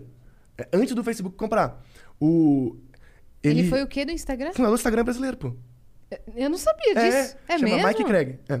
O, o Instagram dele, é, quer ver? Caraca! Ele saiu junto com você na Veja. Saiu junto comigo. Ó. Mas noticiando que ele fundou o Facebook. Esse, ó, esse aqui, ó. O Mike Instagram. Q. Esse é o fundador do Instagram, ele é brasileiro. Que louco, cara. 4,7 milhões de seguidores. Nossa, ele vendeu. Ele, Ele ele, vendeu. ele, que foi. Foi ele e um amigo dele que criaram o Instagram. E aí eles venderam pro Facebook na época, acho que por 1,6 bilhão, né? Algo assim. E. Por quê? Porque já tava muito popular. O Instagram, ele foi, acho que, uma das últimas redes sociais a realmente crescer. Acho que depois dele só teve o TikTok, que realmente sobreviveu. Sim. Porque a lógica deles era. Eles pegaram uma falha, um problema que existia, que a qualidade das câmeras eram muito ruins. Então eles solucionavam essa falha com uns filtros, né? Exato. Que- e na época tinha moldura, era muito tosco. Quando você vai a uma pessoa que tem um perfil muito antigo no, no, no Instagram, Sim. você vê. Eu criei em ver? 2011 o meu. O meu Instagram é de 2011. Quem descer aí até a última foto, comenta. Não, eu- eu fiz o trabalho de ocultar metade das minhas fotos, porque era muito vergonha alheia. Eu não, eu não ocultei nada. Então você vai lá, tem eu vestida de Mulher Quer ver? Maravilha. Eu tô procurando aqui, ó. No ensino médio. eu tomando iogurte. Eu já ocultei várias. Aí, antes, eu não sei se vocês lembram, o Instagram, ele era só para iPhone, né? Sim. Ele começou sendo só para Sim. iPhone, então ele cresceu muito. E aí depois que ele cresceu, ele foi bem inovador também em se adaptar a novos formatos. Aí o Facebook comprou, na época, eu, eu lembro muito bem que a imprensa achava um absurdo, tipo, que eu não existia essa lógica de ficar comprando empresa por bilhão. Era muito raro você ter uma empresa que foi comprada por bilhão. E aí todo mundo criticava o Facebook por ter comprado o Instagram. Só que o Mark Zuckerberg estava olhando 10 anos para frente. Ele é muito esperto. Por, que- por, que- por que, que o mercado inteiro foi contra a compra do Instagram? Tipo, literalmente as ações do Facebook chegaram até a cair quando ele comprou o Instagram. Porque o mercado avaliou mal. Falou assim, cara, vocês estão loucos. Porque o, o Instagram não exibia anúncio. Não tinha publicidade nenhuma. E não tinha pretensão de, pelo menos nos próximos anos, de exibir qualquer tipo de publicidade e monetização. E como uma estratégia de crescimento, né? Porque eu quero crescer, ser grande o suficiente, até... Porque, assim, quando você é pequeno, você não pode se dar o luxo de criar um formato publicitário que não existe. Você tem que colocar os banners que já existem. Sim. Quando você é grande demais, tipo um Facebook, você pode falar, cara, o meu anúncio é assim. Então você adapte seu, seu material pro meu anúncio. E o, o, o Facebook já estava vendo pelos dados que tinha uma parte dos usuários que estavam deixando de usar o, o Facebook para usar o Instagram. Mesmo sendo um app que teoricamente não é competidor, porque o Facebook já era feed, já tinha página, já tinha tudo, e o Instagram era só foto. Não tinha direct no Instagram, não tinha. Só, era só postar foto Era, e era só curtir. postar foto. Aí o, o Mark Zuckerberg, ele começou a visualizar, hoje, uma coisa que todo mercador já visualiza, que é o que importa é tempo de tela. Não importa o que, que meu app faz. O que importa é quantos minutos eu passo nele. E é isso que dita toda a internet hoje. Todo mundo luta. Todo, todos os growth hackers de aplicativos, o que eles mais trabalham é como eu faço para ganhar um minuto a mais da, da atenção dos usuários. Por quê? Mesmo que eu não ganhe nada com isso. Eu- ou seja, eu posso ter um, um aplicativo que dá prejuízo. Mas pra mim é importante ter o usuário e ter que, que ele continue usando. Porque cada minuto que ele tá comigo, ele não tá com o meu concorrente. E eu não sei como é o plano de negócio do meu concorrente, não sei, não sei que ele tá monetizando com isso. Então eu prefiro ter milhões de usuários no Instagram, mesmo que eu não ganhe um centavo no Instagram, porque eu sei que Do eles não estão na- naquela época, por exemplo, no Twitter, eles não estão no Twitter, eles estão aqui no Instagram. E aí foram aprimorando o produto, aprimorando o produto, até porque o Instagram, ele era uma empresa muito pequena, ele tinha acho que 16 funcionários, não sei, não- mas era muito baixo mesmo, 16, menos de 50 funcionários, com certeza. Só que ele já tinha, na época, acho que 500 milhões de usuários. Tá maluco? Só que o Facebook tinha um bi já, na, na época que ele comprou o, o- o Instagram, só que ele já tinha 10 mil funcionários. Aí é um ponto que as empresas de tecnologia começam a fazer aquisições por um motivo. Eu não consigo contratar o próximo Mark Zuckerberg. Eu tenho, que eu tenho que comprar esse cara. Porque o cara que é o próximo Mark Zuckerberg, ele não vai querer ser funcionário da minha empresa. Ele vai querer criar a própria empresa. Então, alguma coisa tem de muito boa nessa equipe para conseguir fazer um serviço que tem 500 milhões de pessoas usando com uma equipe de menos de 50 pessoas. Acho que, acho que era 18 mesmo o número, mas era muito baixo. Eles falaram, cara, eu preciso ter esses engenheiros, eu preciso ter essa equipe pensando junto no Facebook também. E aí, por exemplo, o Mike e o outro rapaz que fundou o Instagram, eu esqueci o nome dele, eles saíram já do Instagram. Mas eles ficaram lá 3, 4 anos, que era o que o contrato exigia. Pelo menos eu tenho você somente por 3, 4 anos. Essa é a mesma lógica do WhatsApp. O WhatsApp, acho que ele tinha é, 46 funcionários, al- algo assim também, mas tinha uma base de usuários fodida. E, cara, é- e é muito louco você ver a história do fundador do WhatsApp, que ela é muito boa. Porque ele tentou Conta aí pra gente, dá um resumo. Ele tentou trabalhar no Facebook três ou quatro vezes e foi negado todas as vezes. Ele, ele não passou em nenhum processo seletivo do Facebook. E aí o Facebook teve que comprar a empresa dele por 16 bilhões, que corrigiu depois, foi para 25 bilhões de dólares. Então, e- e- esse é o custo de você não identificar um talento. Porque o cara tentou ser funcionário do Facebook. Ele tentou, o cara falou, quero fazer o processo seletivo. Não, não, não passou, não passou. Você não faz o perfil, você não faz o perfil, você não faz o perfil. O cara vai lá, fi- cria o WhatsApp e o Facebook compra a empresa dos caras por 16 bilhões. Agora que eu cresci, você quer me namorar. Foi Exatamente. exatamente, isso. E esse é um dos motivos pelo qual as empresas de tecnologia compram tantas outras empresas. E é por isso que vale bilhão, porque eu não consigo ter esses talentos de outra forma e eu tenho caixa pra isso.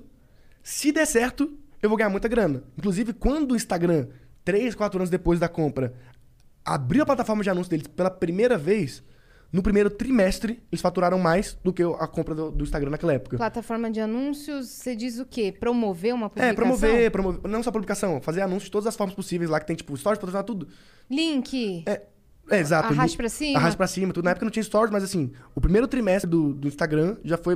já faturaram mais do que eles pagaram no eles Instagram tinham ga- 3, 4 anos Aham. atrás. Uhum. E hoje, o Instagram já representa, acho que 32%, algo próximo disso, do todo o faturamento do Facebook.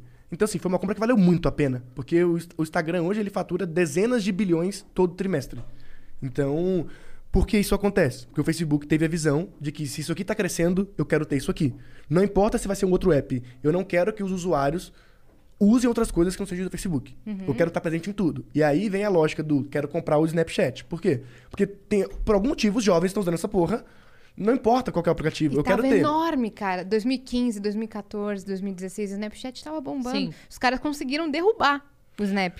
Então, Deu- derrubaram. Mais ou menos. No- É que no Brasil não tinha vingado ainda. O mas, Snapchat mas lá era um fora ainda é ótimo grande. aplicativo pra você tirar boas fotos e postar no Instagram. Sim. É, é, verdade. inclusive, boa verdade. parte dos Não filtros. é? Boa parte dos filtros que a gente tem hoje é tudo chupinhado do Sim. Snap É, também. Mas, mas de cachorrinho. a gente tinha o Snapchat, você ia lá, fazia, carinha de criança, não sei o que, bababá, você fazia, né, musiquinha, que o, o Instagram Sim. não tinha, Não aí tinha você filtro. salvava e postava lá. Era só pra isso que servia. O- o- hoje o Snap ele é muito forte ainda nos Estados Unidos. Ele tem dezenas de milhões de. centenas de milhões de usuários todos os meses. Lá ainda tá na força total? Eu não tenho certeza, mas eu acho que é mais forte que o Stories nos Estados Unidos. Uhum. Ou próximo disso. É muito relevante. Tanto é que o Snap. é, o Facebook tentou comprar os caras por 3 bilhões. Na época, eles negaram. Hoje eles estão valendo. Quer ver? Ele vai conferir a informação. Mano, o cara manja, hein? Caramba. De todas as redes sociais, o cara. Hoje eles estão valendo 83 bilhões de dólares. O, o Snapchat. Só 80 a mais do que iam pagar. Exatamente. Mas é porque eles continuaram crescendo, deram certo ainda, Sim, né? sim, sim, sim. O, esse que é o louco. A galera fala que como se o Stories tivesse matado o Snap. Não, não matou. Só gente que não usa. Aqui no Brasil meio que matou Porque um isso pouco. é uma estratégia do Facebook também. Inclusive, vazou áudios do, do Mark Zuckerberg que confirmou pela primeira vez essa estratégia. Qual é a estratégia dos caras? O Snap é grande nos Estados Unidos. Só que o Snap não é tão grande ainda em vários países. E eu, Facebook e eu, Instagram, já sou grande em vários países. Então, eu vou incorporar a função de Stories o mais rápido possível, porque eu quero ser o Stories antes que o cara conheça o Snap, entendeu? Eu quero dar a sua, a sua experiência com esse formato de, de Stories, que inclusive era muito engraçado, porque anos atrás a gente falava Snap ainda. Snap. Postar em Snap no Instagram. Tipo, agora, só que agora ficou tão forte o Stories que, que Sim. agora você fala Stories pro Pra Snap. tudo. Porque virou a palavra. Inclusive, quando outros, outros aplicativos põem essa função, a galera chama de Stories do, do Sim. YouTube. Status Stories do WhatsApp é stories do é WhatsApp. Stories do WhatsApp. Virou, virou o bombril, né? Porque essa é a estratégia de guerrilha dos caras. Eu Sim. quero ser o Snap antes do Snap tá, tá no Brasil. Uhum. E a mesma coisa, a mesma coisa com o TikTok. Qual- o primeiro país do mundo a receber o Reels no Instagram foi o Brasil. Por quê? Porque estavam vendo o crescimento do TikTok aqui no Brasil. Então eu falo, eu quero ser o TikTok no Brasil antes, Antes. que os usuários conheçam o TikTok. Não, o Reels no Brasil antes do que seja o TikTok. Exato. Então, eu, eu- então, exatamente. Eu quero ser o TikTok antes do TikTok. Então, se eu te apresentar essa funcionalidade do Reels, que é igual ao TikTok, só que você conheceu ela antes do TikTok, todos os amigos já estão usando, quando vier o TikTok e começar a crescer, eu falo assim, pra que eu vou baixar isso aqui se eu já tô usando o Stories? Já tô usando o Reels. Essa é a estratégia dos caras. Eles querem ser o aplicativo que estão copiando antes dos caras dominar. Porque assim, você pode ser nos Estados Unidos, beleza. Só que quando eu for maior que você no mundo inteiro, eu te dominei. E aí chega num ponto que não tem como competir comigo, porque você é maior em um país. Então, beleza. Então eu vou em todos os países que você não é forte ainda, e eu vou ser maior que você lá. E aí, no todo, eu vou ser maior que você. E aí, quando eu chegar. E aí, nisso, eu tô tendo mais dados pra aprimorar minha ferramenta. E aí, eu tive cada vez mais difícil de competir com as inovações que eu trago. E, e aí isso vazou no áudio do, do Zuckerberg, que ele dá a entender exatamente isso numa conversa sobre o lançamento do Reels, que ele, que ele era uma reunião privada, lá tem, você pode procurar na internet lá, tipo, áudios vazados do, do Zuckerberg numa reunião, que ele fala sobre o que, que eles iam fazer a respeito do TikTok. Ele fala, cara, vamos testar vários aplicativos. Não foi só o Reels que eles testaram, tinha um outro aplicativo separado que eles testaram em alguns países também. Eu lembro. E aí eles lançaram o Reels no Brasil. O Reels ficou exclusivo no Brasil, cara, uns oito meses antes de lançar pro mundo. A gente tinha noção, a gente achava que todo mundo usava, mas não, era só o Brasil que tinha o Reels. E aí o Reels é uma espécie de teste growth hacking. Testei no mercado. Funcionou? Aí ele foi lá e incluiu mais países. Tipo, incluiu o México, incluiu a Índia. Até que o lançamento do Reels não faz muito tempo que ele lançou globalmente. É, boa parte dos americanos acho que receberam ano passado, se não me engano. E a gente já recebeu bem antes. A gente recebeu uns oito meses antes dos caras. E o lançamento do Reels aqui, eu lembro que teve Podia um mega evento, velho. Podia. Teve um mega evento do lançamento do Reels. Eles pegaram, tipo, os top influenciadores da, da plataforma pra, pra testar. Inclusive do TikTok, né? Exatamente. Eles levaram os maiores criadores de conteúdo do TikTok pra lançar o Reels. Essa foi a estratégia. Mas você acha que eles tiveram que melhorar o algoritmo pra dar mais engajamento? Pra falar, ó, aqui você ganha mais engajamento do que lá no TikTok, hein? Acho que não. Até porque eu não acho que ganha mais engajamento no TikTok. O TikTok é- tem um algoritmo de visualização bizarro. Só que é uma, é uma coisa que eu sempre falo. Toda vez que uma feature nova é usada, use. É criada, use. Por quê? É, quando alguém cria uma ferramenta, quando o Instagram lança um botão novo, não é só o ato de lançar um botão. É, um programador do Facebook ganha, em média, 15 mil dólares por mês, dá uns 150, 150 160 mil dólares por ano. O, o programador, acho que o piso, assim, o mais baixo, assim, o, não, é, não tô falando dos, dos, picas, tô falando assim, você entrou no Facebook... Júnior. O júnior. Os júniores lá ganham, a, a média salarial é essa. O Facebook trabalha com squads. Então, tipo assim, vai estar uma equipe de quatro pessoas, que essa equipe faz uma parte específica e tem- se junta com vários squads. Então, tipo, lá eles têm squads até sobre o. Cada microfuncionalidade é um squad específico para isso. Então, quando ele lança uma feature como um Reels, que é algo grande, envolveu dezenas, talvez centenas de squads. Isso, o custo de, que eles gastam para fazer isso é milhões de dólares. Eles não estão.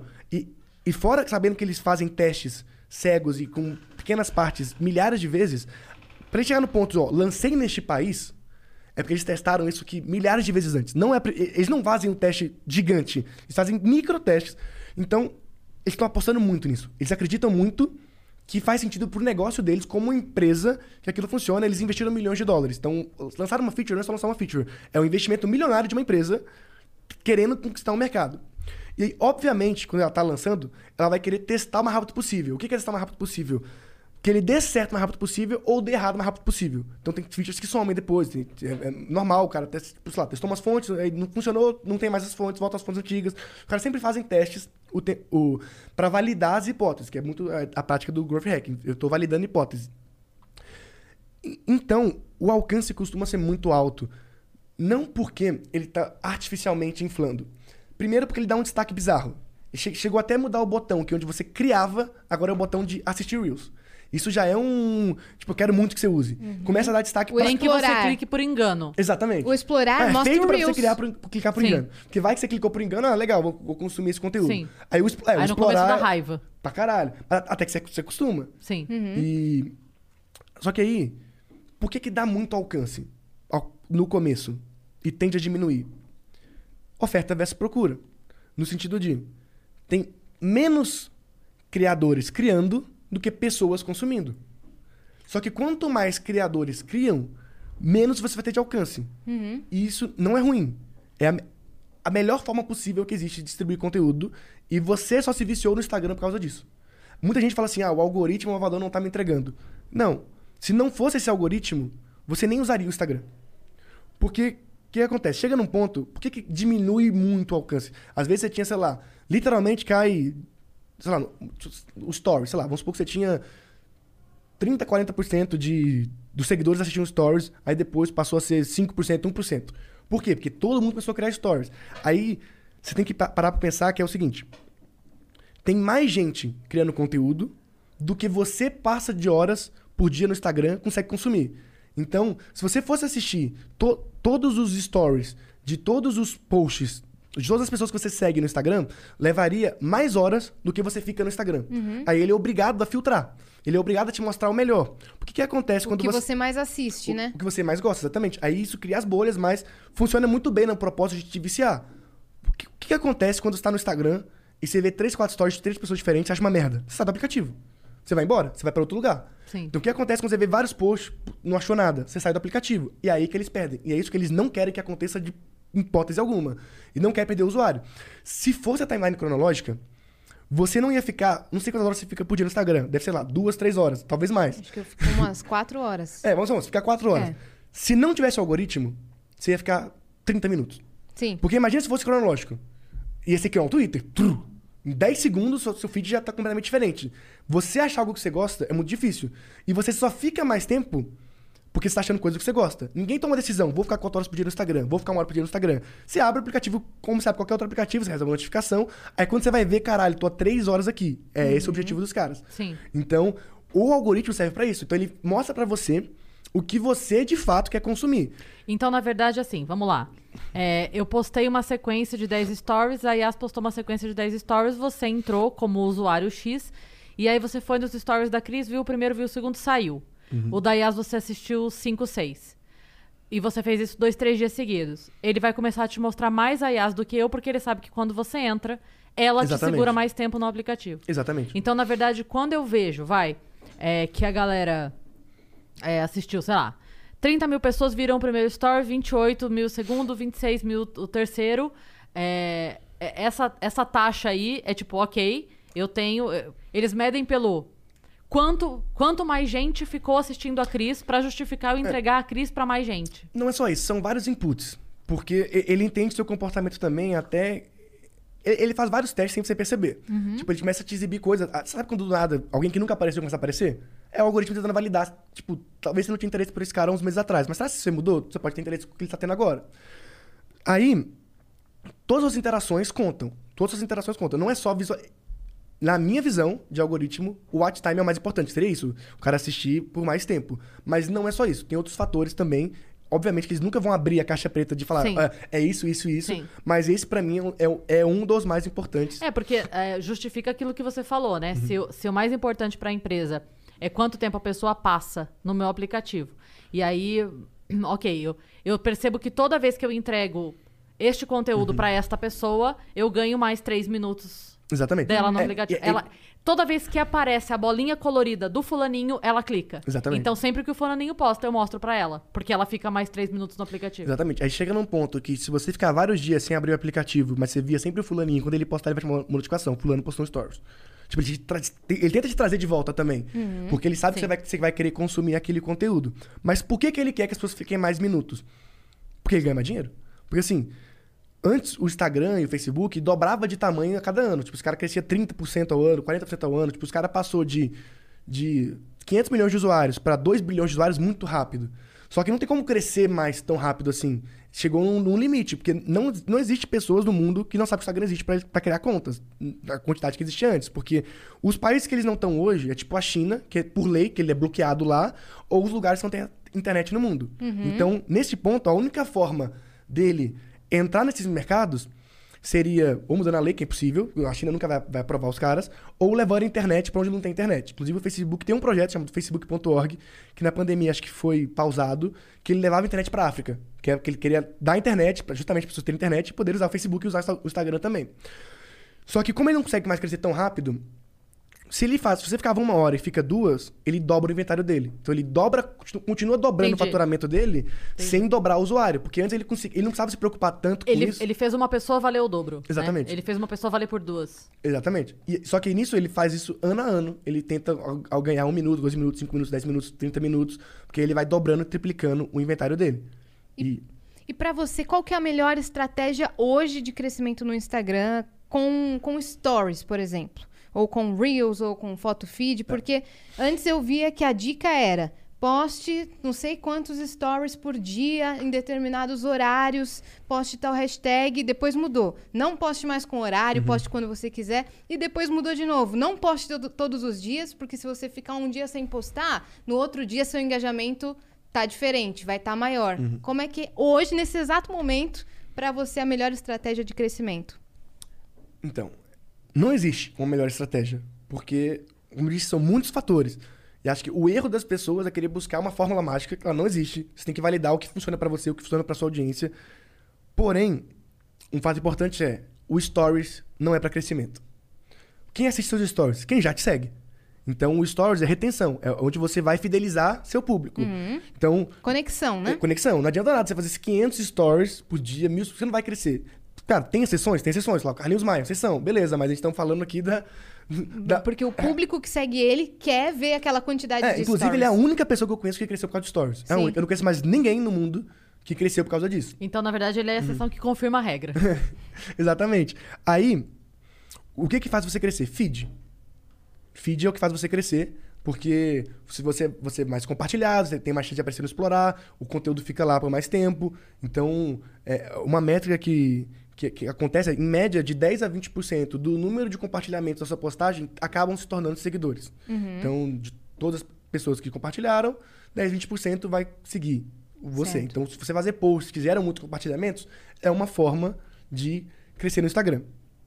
Só que não é uma fórmula de bolo. Assim, tem- tem- existem vários hacks. Boa parte deles foi eu que descobri.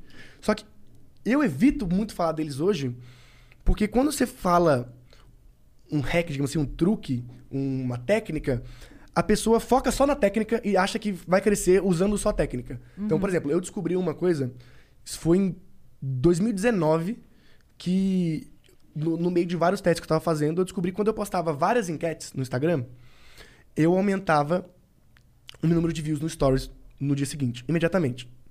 E isso eu descobri em 2019, eu tenho até post, e inclusive, dois meses depois que eu descobri isso, o Facebook confirmou esse hack numa, numa palestra do próprio Facebook em Cannes. Então, ele- eles inclusive usaram lá que aumenta até 20%. Na- nos meus testes aumenta mais, mas 20% acho que é razoável, pelo menos 20% você aumenta. Só que por que que funciona? Imagina que ver um stories é uma ação passiva. Você está só assistindo. Então, se você, se você posta 10 stories, 20 stories, a pessoa assistiu 20 stories, vamos supor que conta um ponto. Não é, não é exatamente um ponto, talvez seja menos, mas é uma ação passiva. Quando a pessoa vota numa enquete, é uma ação ativa. Se você postar 15 enquetes, o que os números mostram é que, em média, 50% das pessoas votam em todas as enquetes. Porque é viciante. Quando Sim. você começa a votar, às vezes você votou na quarta, Aí você fica curioso pra ver a resposta, o resultado das outras. Aí você volta, aí você vota em tudo e é muito rápido votar. Isso gera engajamento. Gera total. engajamento. Então, você tá aumentando o número de, de inputs que você tá dando com uma pessoa. Aí, qual foi o meu teste? Eu postei 28 enquetes no dia. E aí, eu posicionei todas no centro da tela, pra poder ficar muito fácil do cara clicar. Postei as 28 enquetes.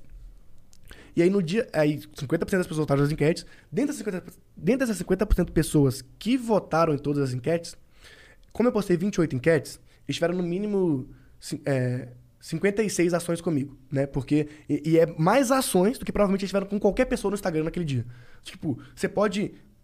mandar de- Avançar, voltar, clicar. É. Votar. É, é que eu avançar, você tava falando que não gostou da, na prática, né? Tipo, Entendi. Tipo, ou vou sair do Stories. Mas assim, de ações ativas, dificilmente o cara votou em mais enquetes do que ele votou nas enquetes que eu postei. E dificilmente ele mandou mais directs pra alguém do que aquilo.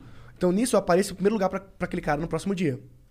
Isso funciona mesmo. Você testar isso hoje, postar 20 enquetes, e amanhã você já vai ter quase dobrado esse número de views no Stories. Toda semana eu testo isso. No final de semana que eu, que eu Uhum. faço um quiz, na segunda-feira tá o dobro de, de visualizações. Só que qual que é a parada? Por que que não... O, tem, tem pessoas que começaram a fazer isso todo dia. Aí é uma merda. Aí não dá. Você tem que escolher pelo menos um ou dois dias na É, eu, eu, semana. eu recomendo uma vez a cada 15 dias. Uhum. Até porque você não tá resolvendo o problema. Porque uma vez que eu entendo que o Instagram tá mandando os conteúdos que as pessoas querem consumir, se eu perco view depois disso, é porque as pessoas não querem me consumir. Então, é, é- é mais fácil tentar achar um- uma pílulazinha ali, um viagrazinho pra tentar melhorar o problema, do que você aceitar que o seu conteúdo, de alguma forma, não está sendo bom pra sua audiência no sentido de, literalmente, eles estão preferindo interagir com outras pessoas. Aham. Tanto é que o algoritmo está mostrando mais outras pessoas. Não quer dizer que o seu conteúdo é ruim, mas por algum motivo a sua audiência está preferindo interagir com outras contas. Então, usar isso aí é bom. Assim, você vai divulgar uma coisa, aí você faz o hack, pô, aí no próximo dia você divulga o que você queria divulgar, vai ter mais alcance. Mas ele tende a cair depois de novo. Tanto é que você precisa fazer sempre. Só que ficar refém desse tipo de, de truque não é legal. E é isso que as pessoas não entendem, que você precisa. Você pode fazer isso, isso é um, um boost a mais, mas você precisa melhorar sua criação de conteúdo.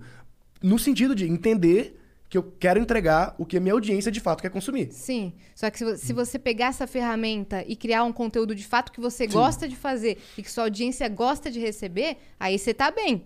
Entendeu? Porque você não tá, Sim. você não tá preso àquilo. Você tá tipo, eu sei que isso aqui funciona, isso aqui vai, vai agradar, eu gosto de fazer e vai aumentar meu engajamento. E você tem que fazer isso com várias ferramentas. Exatamente. Não só com, com a enquetezinha, é, caixinha de pergunta também. Você é, achar um modo in- interativo de, de criar isso vai aumentar seu engajamento muito. Se Uma- você criar Reels que atinjam as O pessoas Reels tá certas. maravilhoso hoje. Como, como eles querem muito superar o TikTok, é a plataforma do momento.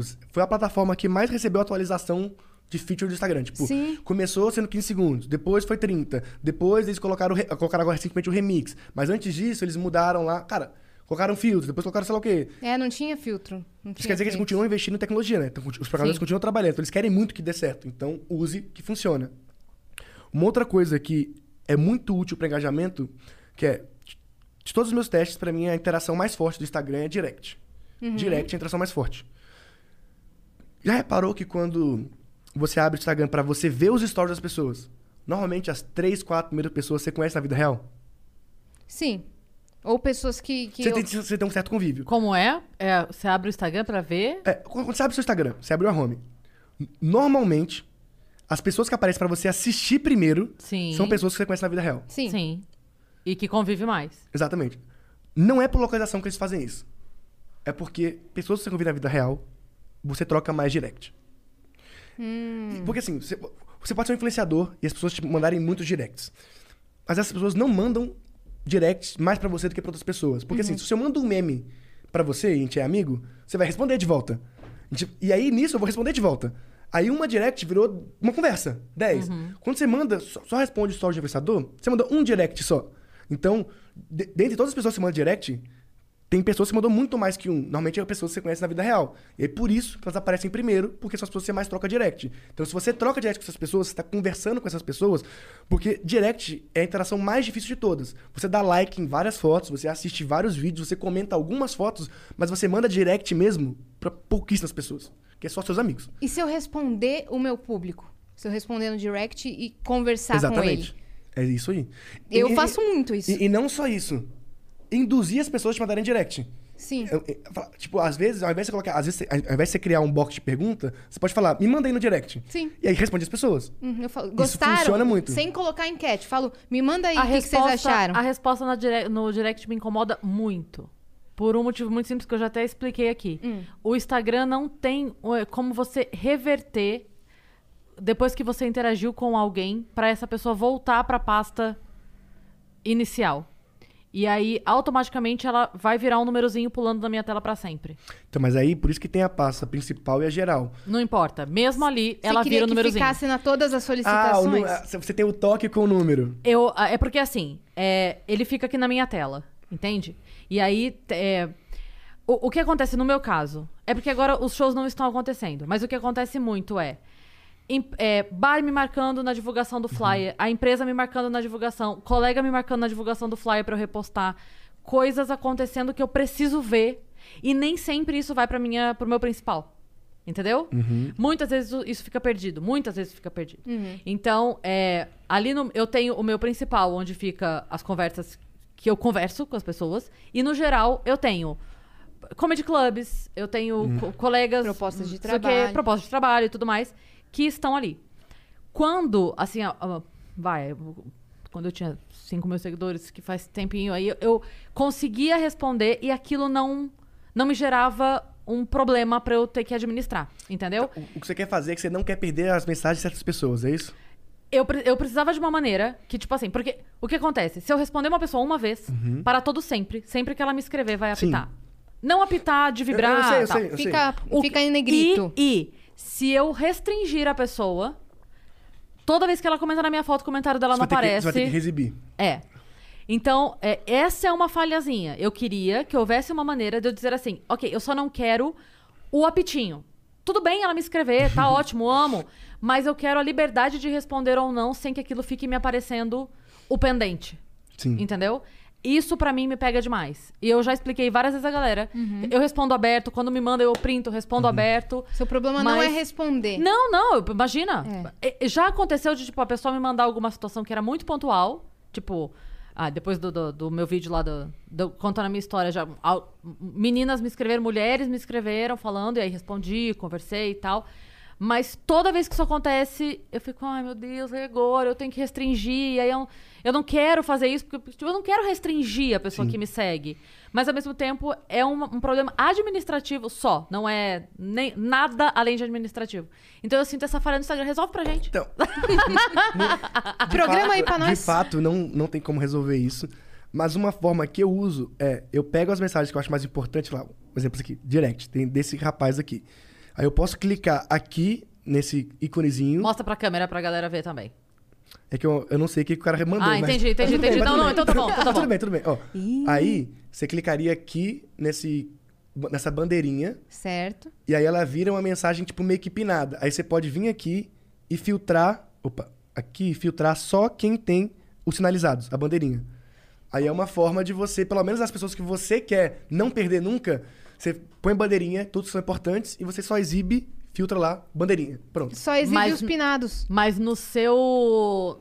No seu ícone do Instagram, marca número 8 milhões 437 Mas- não, não, mas, a- mensagens. mas aí você tem que se, acostumar. Se acostumar. tipo aqui, ó. Ó, eu tenho o, Igual no WhatsApp, que a gente já abstraiu números. Eu tenho o Gmail aqui, acho que era tipo, a notificação ficava 14 mil.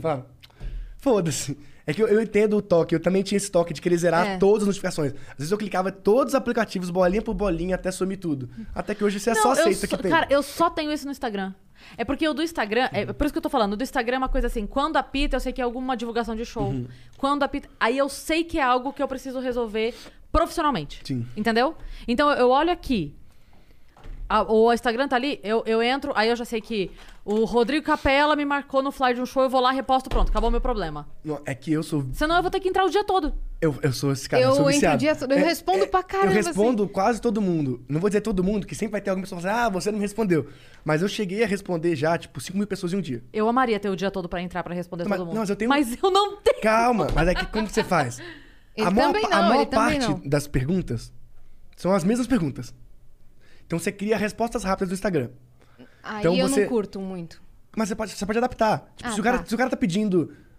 E aí, tudo bem? Mas eu só escrevo, só escrevo TT, aí tipo, tudo bem, e você? Ah, Não, tá. tipo, Saquei. Eu tenho não é resposta atalhos. automática, é a resposta rápida. É, resposta Saquei. rápida. É, é, eu que escrevo e dou play, mas eu, assim, eu Ah, já tá. tenho um batalhão de coisas que as pessoas sempre me perguntam pra eu responder rápido.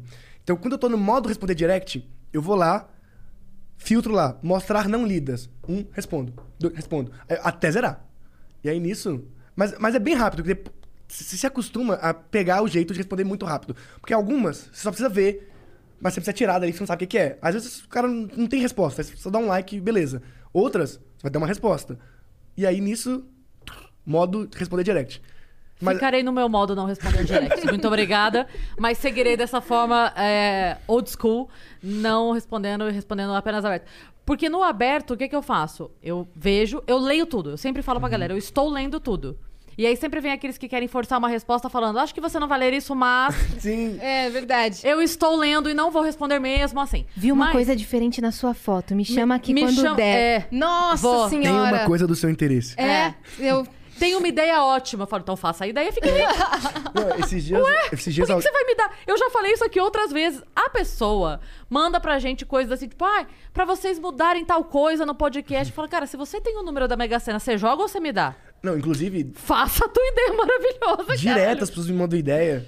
Esses dias eu vi um cara que mandou uma direct falando assim: Cara, eu tenho uma ideia aqui que vai ser a nova Amazon. Eu falei, pô, então faz aí, pô. É? Você tá querendo dar pra mim? É. Você tá querendo meu cu, caralho? Eu não vou te dar. Mas então, e aí eu, eu não respondo, mas o que, que eu faço? Quando eu abro ali o inbox, tenho feito pouco isso, principalmente nos últimos três meses.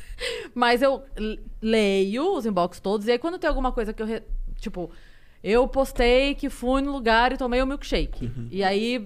5, 10, 15, 20, 30, 100 pessoas. Milkshake. Eu abro e falo assim, gente, muita gente perguntou milkshake, é tal lugar, blá blá blá. Não só isso, mas. É, eu sou o cara do 1 a 1, respondo Eu todo mundo. também. Ah, eu sou a menina respondo, do um a eu, um. eu respondo mesmo, cara, foi em tal Admiro, lugar, em tal lugar, em tal lugar. parabéns. Admiro, respondo parabéns. É, não dá. Não dá, eu tenho roupa pra lavar, eu tenho uma filha, eu tenho show pra fazer, eu tenho a rádio ao vivo. Ah, não, sim. Eu vou. em- Eu vou. É é porque assim, se eu tiver 15 minutos, eu preciso dormir.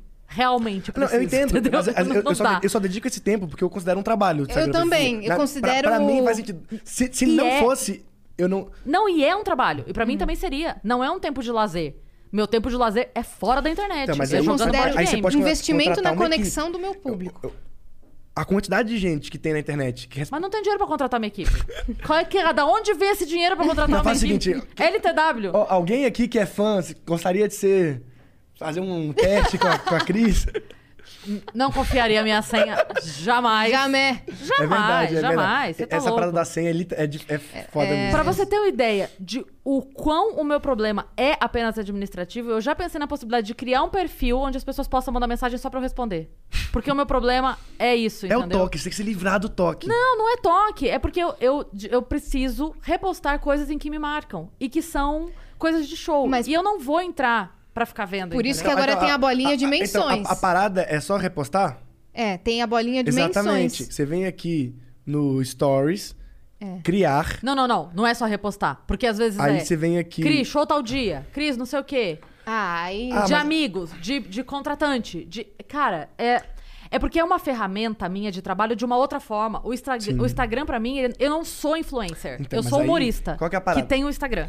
O- É outra parada. Os jovens, eles têm uma coisa chamada Dix, que é um Instagram pessoal privado. Uhum. Então você pode criar um Instagram pessoal privado pros contratantes e pros amigos. Aí ela vai ficar louca. Aí eu tenho um, por exemplo. É mesmo? Tenho. Eu não, não. Tá... Doido. Não, Por é isso que é a agência que cuida dos meus e-mails. É né? A pessoa viu que eu não respondi no É, não, o que acontece? Eu. Normalmente as pessoas postam close friends, né? Só que eu não consigo postar close friends. Porque eu tenho. Porque você vendeu seu close friends. Não, não, eu, eu nunca vendi, eu, É eu- eu dei de graça. Mas eu tenho 43,5 mil pessoas no close friends. Então.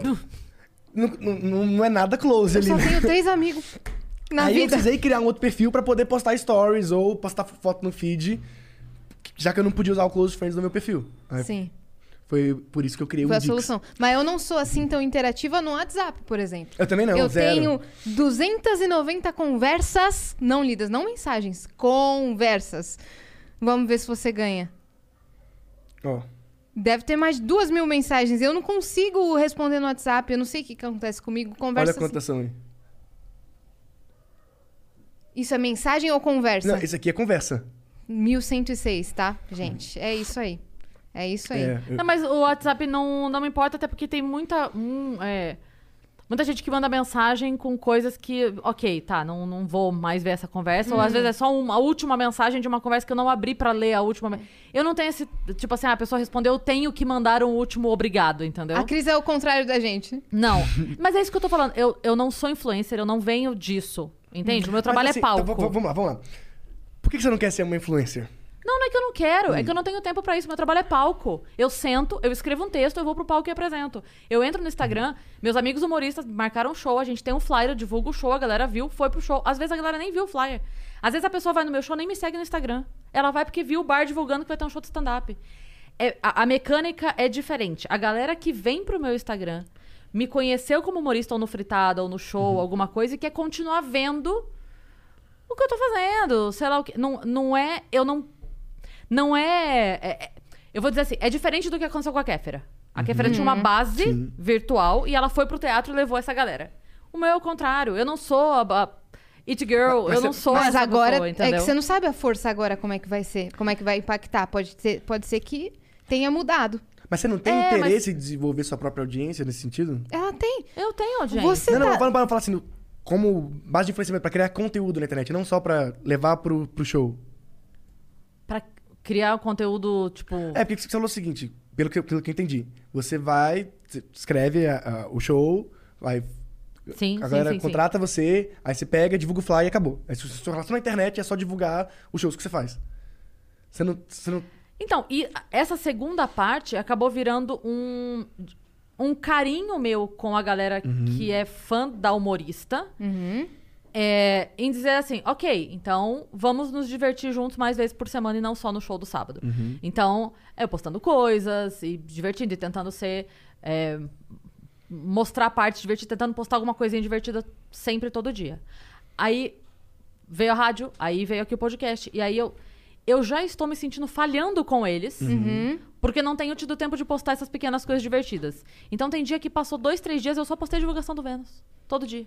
Eu falo, caralho, eu tô muito relapsa com a galera que me segue, porque eles não estão me seguindo pra ver divulgação do Vênus. Eles Estão querem- também. Eles estão também. Mas é, é que. É porque vem de outro lugar essa galera que me segue, entendeu? Não é, é. é claro que eles vão ver e, e me acompanham. É, é- é um, é um carinho mútuo ali. Mas eu me sinto falhando com eles, entende? De quando eu não posto nada é, divertido, nada fora disso aqui, eu me sinto falhando. E aí agora, muito menos que eu não tô tendo tempo, então, vai, eventualmente, no final de semana eu abro caixinha de perguntas, e aí brinco com a galera um pouco, respondo, interajo, babá, dou uma zoada lá, acabou, beleza. Aí eu Mas Já tu, tu tá fazendo publicidade no Instagram? tô fazendo Então publicidade. a no senhora trabalha com Instagram! é influencer, é assim. influencer. Instagram. A- a que- mas aí que tá, estão usando quem? A humorista. Entendi. Eles chegaram em mim como? A humorista. A gente quer uma divulgação de três comediantes. Então, novamente, eles chegaram em mim a humorista, só que agora não tem palco. Então, o que, que eles estão fazendo? Um show virtual da marca, lá, lá, lá, lá, lá, lá. Ent- Então, assim, é- sempre gerou muito em torno do humor. O meu Twitter, o meu Twitter é mais forte que o meu Instagram. Agora, por conta daqui, é que meu Instagram alcançou meu Twitter. O meu Twitter é verificado, o meu Twitter tem, sempre teve mais gente. Eu sempre fui mais forte no Twitter. Porque eu, eu sempre falei melhor do que apareci. Ah, mas fala Entendeu? muito bem. Você fala Então, é por isso que eu tô falando. Eu sempre. A, a minha escrita sempre foi o meu forte. Então, o meu Twitter era mais forte que o Instagram. E, e para mim tava tudo ótimo, tava maravilhoso, assim. É que aí o Instagram começou a crescer, ótimo, maravilhoso. E agora empatou. Então agora tem aqui e tem aqui. Mas é, é, é muito complicado, porque a minha produção de conteúdo é. É um pouco diferente do que. Oi, gente! Entendeu? É um. Mas é que não precisa ser assim, você pode produzir de É. outras formas. É, e esquece o termo influencer. Você pode ser a humorista, a Cris radialista, a Cris apresentadora e ter uma plataforma forte e fazer conteúdo pra ela, pronto. Você já tá usando ela da- do modo certo. É. É que assim, Não precisa Eu- ser influencer, se tornar uma coisa assim, blogueira. eu nunca fui um influencer. Eu sempre fui uma pessoa do backstage, sempre trabalhei, sempre empreendi, é, montei empresas, eu sempre tava no backstage, sempre gostei disso. Teve, fiz algumas campanhas e tal, mas nunca foi meu foco criar conteúdo pra internet. Eu cheguei a criar um canal no YouTube há 10 anos atrás, nunca levei pra frente, mas eu comecei a criar conteúdo mesmo tem um ano e meio, dois. Foi quando eu comecei, tipo, beleza, vou criar conteúdo. Você diz oferecer um produto através da internet pra quem te segue. Não, o produto. Eu até cheguei a oferecer um produto, mas não era a ideia. A minha ideia era só criar um conteúdo. Por Tá. quê?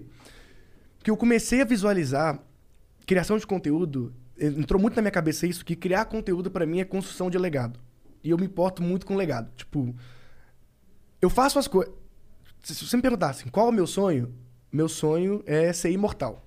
E o que, que eu considero ser imortal? Pra mim, eu só morro quando a última pessoa que lembra de mim morreu. Tipo, os meus grandes ídolos não são bilionários. São pessoas que revolucionaram de alguma forma e foram lembrados e estão E deixaram um legado. um deixaram um tesouro. legado, viveram além da, da sua própria vida. E aí eu vi na internet uma forma de eu começar a construir um legado. O que, que é? As pessoas vão achar uma coisa de, alguma coisa sobre mim, querendo eu ou não. Mas se eu crio conteúdo, eu dou mais inputs pra ela, mesmo que ela me odeie, para que ela me odeie pelas formas pelo qual eu quero que eu sou. Então aí ela tá odiando com inputs. Aí eu comecei a criar conteúdo sobre o meu trabalho. Sobre o que eu fazia. Como eu, como eu sempre trabalhei com internet, com Instagram, com análise, análise de dados, comecei a falar sobre isso. E aí foi muito massa que eu comecei a ver o impacto que gera, e aí depois eu comecei a entender. é, eu sempre trabalhei com influenciadores, na, na outra ponta, né? Contratando. Mas eu nunca entendia direito como era ser um. Tipo, beleza, qual que é a vibe? Por que, que as pessoas gostam? Aí, quando eu comecei a criar conteúdo, eu comecei a entender. E aí eu comecei a entender a importância de ter uma audiência. No sentido assim, é minha audiência. Essa audiência aqui eu controlo. Essa audiência que pertence a mim. Obviamente que o Instagram, terreno alugado, assim, ele é do Zuckerberg. Se ele te banir ou te reduzir seu alcance, você perde tudo. Mas é uma ponta que você tem de não depender de que alguém te contrate para você fazer um show. Então, por exemplo, se você tiver isso é uma coisa que eu nunca entendi, porque os humoristas nunca fizeram, que é se autoproduzir. No- E, e se autoproduzir e vender os seus próprios shows. Porque eu vou Mas pegar. a gente faz? Como assim? Não, mas não em larga escala. A maior parte deles, pela minha visão, corrija se eu estiver errado, só são contratados. Não, Não? não, não, não. Ah, então top. Não, isso, isso são os eventos corporativos Uhum. que acontecem. Mas a imensa maioria dos humoristas é ir lá, pegar uma pauta, se, se divulgar e se vender e fazer. É porque o que acontece Não, falo muito. assim, é, normalmente... Produz o próprio show. Não, não, o que eu quero dizer é o seguinte. Quem vende pro... Vamos supor que você tá numa cidade. Quem vende é você ou o produtor local que vai te divulgar seu show na cidade? A gente. A gente? É por- Ah. Então, é porque Tá assim, ótimo, então tá- existe uma escala na comédia que o que acontece é assim, quando a gente começa, a gente não tem essa força de levar o público pelo próprio nome. Entende? Uhum. Então, assim, a, a pessoa vai porque gosta de comédia, ponto. Então, é, no início, a gente precisa de um produtor local que conheça é, as formas de divulgação na cidade, as formas. é, o, o melhor bar na cidade, por exemplo, né? Porque você não vai lotar um teatro. Chega num ponto em que você sabe que você pode ir pra cidade e lotar o teatro com o teu nome. Você vai botar no outdoor, as pessoas vão ver que você vai estar na cidade e você vai. É, ou vai botar no carro do ovo, dependendo da cidade, né? Cada lugar é. Você bota no Facebook, ou no outdoor, ou no carro do ovo. Cada cidade é uma coisa. Mas você vai pra cidade e vai lotar. A partir desse momento, é, os humoristas, eles trabalham com produtores individuais. Tanto é que, assim, é, no meio da comédia já se tentou muito o Rica é, o- e outros produtores que tentaram ter um leque de humoristas e que para os humoristas não valia a pena. Porque o que acontecia? A hora que chegava uma, uma oferta de evento, o Rica tinha um cardápio e ele falava, aqui ó. Aí a pessoa vê Dani Calabresa, Nani People e Cris Paiva. Pff, Até a pessoa chegar em mim, é a hora que ela tá sem dinheiro, né? Porque ela já tentou contratar uma, tentou Então. contratar outra. Mas a, a hora que o humorista consegue ter o seu nome, ele fez a sua carreira, ele tem uma, ali um, uma, uma estabilidade, vamos dizer assim, e ele consegue ver. Tanto que a maioria dos humoristas, quem produz é a própria mulher. Então, mas aí... é- é- Esse é o ponto que eu quero E chegar. aí não tem ninguém na cidade que compre o show. O que eu vejo é que a maior parte tenta fazer isso organicamente.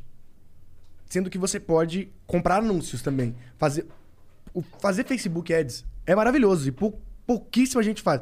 Eu conheço. Qual que é, qual que é o nome do. O cara, do quatro, o cara do Quatro Amigos, esqueci o nome dele agora. Afonso Padilha, Thiago Ventura. O Thiago Ventura. O Thiago Ventura.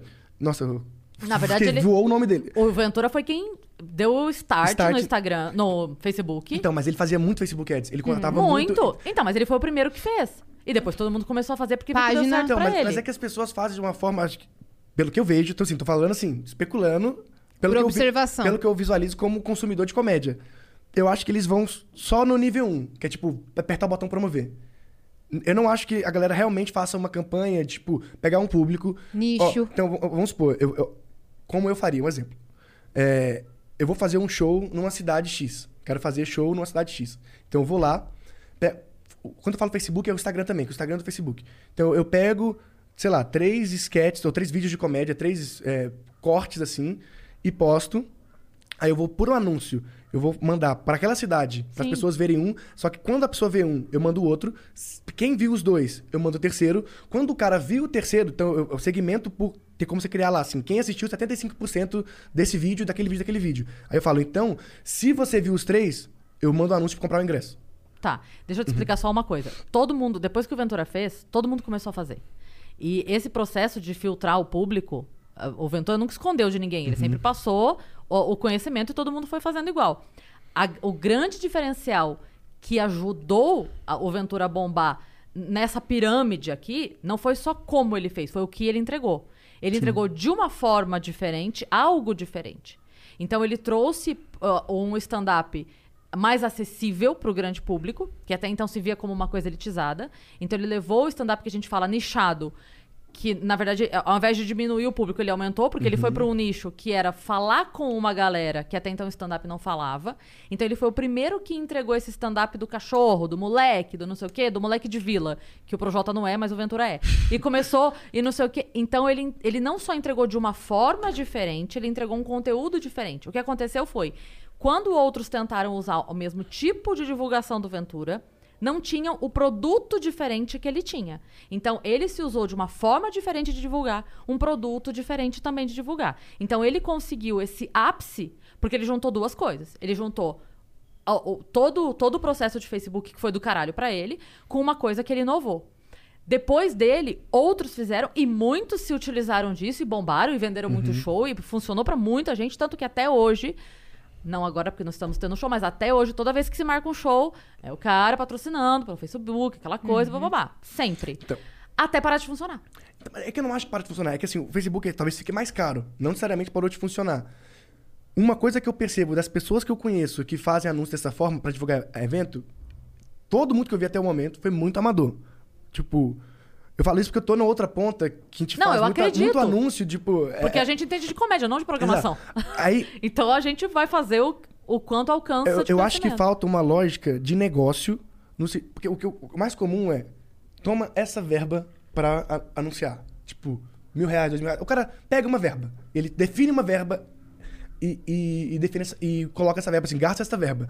Pra mim, o maior erro começa aí. Porque não necessariamente essa verba é suficiente. E não necessariamente eu tô tendo lucro com essa verba. Por isso que eu acho que falta a parte do, do fazer como um negócio. Como seria isso? Eu te- primeiro eu fa- testo, óbvio, testo uma ver- verba de teste para poder descobrir como, como tá sendo. Aí eu vou tentar descobrir qual que é o máximo que eu tô disposto a pagar por venda e não quando eu tenho de verba. Então, e se eu tô disposto a pagar, vamos supor que o ingresso é 50 reais e eu tô disposto a gastar 10, 20 reais por ingresso, enquanto estiver 20 reais à venda, eu continuo anunciando. E aí, a partir disso, eu começo a criar uma lógica de eu pego uma parte do meu faturamento. Então, se eu faturei X mil no mês, eu defino, sei lá, 20%, eu vou obrigatoriamente gastar com promoção. Então eu pego. a, a verba é do percentual, porque se ela dá resultado eu vendo mais por causa dessa verba, então essa verba aumenta também. Então eu acho que definir uma verba, que é como eu vejo as pessoas fazendo, define seu crescimento também. Então, muita gente tem medo de gastar muito dinheiro com anúncio, fala, nossa, é muito dinheiro. Mas as pessoas não veem. Se você está gastando muito dinheiro com anúncio, é porque está dando resultado. Dificilmente você vai gastar muito dinheiro, tomar prejuízo e continuar investindo muito dinheiro. Então, o objetivo deveria ser gastar milhões por mês de anúncio, em algum momento. Tipo assim, conseguir chegar ao máximo. Porque gente, eu vejo na outra ponta, por exemplo, a galera do marketing digital, tem players no mercado que eu conheço que gastam, tipo, 3 milhões por mês em anúncio para promover Facebook e YouTube. Tipo. é- Caraca! Ó, eu, eu não sei exatamente quanto o Thiago Nico tá gastando, mas ele é uma dessas pessoas que tá nessa faixa. Ele investe milhões pra poder. Por exemplo, ele fez a live lá, teve 100 150 mil pessoas ao vivo. Não é com muito investimento em mídia. Mas por que, que eles fazem muito investimento em mídia? Que o retorno. Porque, se, porque ele tem o cálculo de quanto retorna. Então, se, se a conta tá fechando, eu tô investindo mais. Sacou? Aí, aí deu errado. Mas eu acho que eles tentaram muito pouco.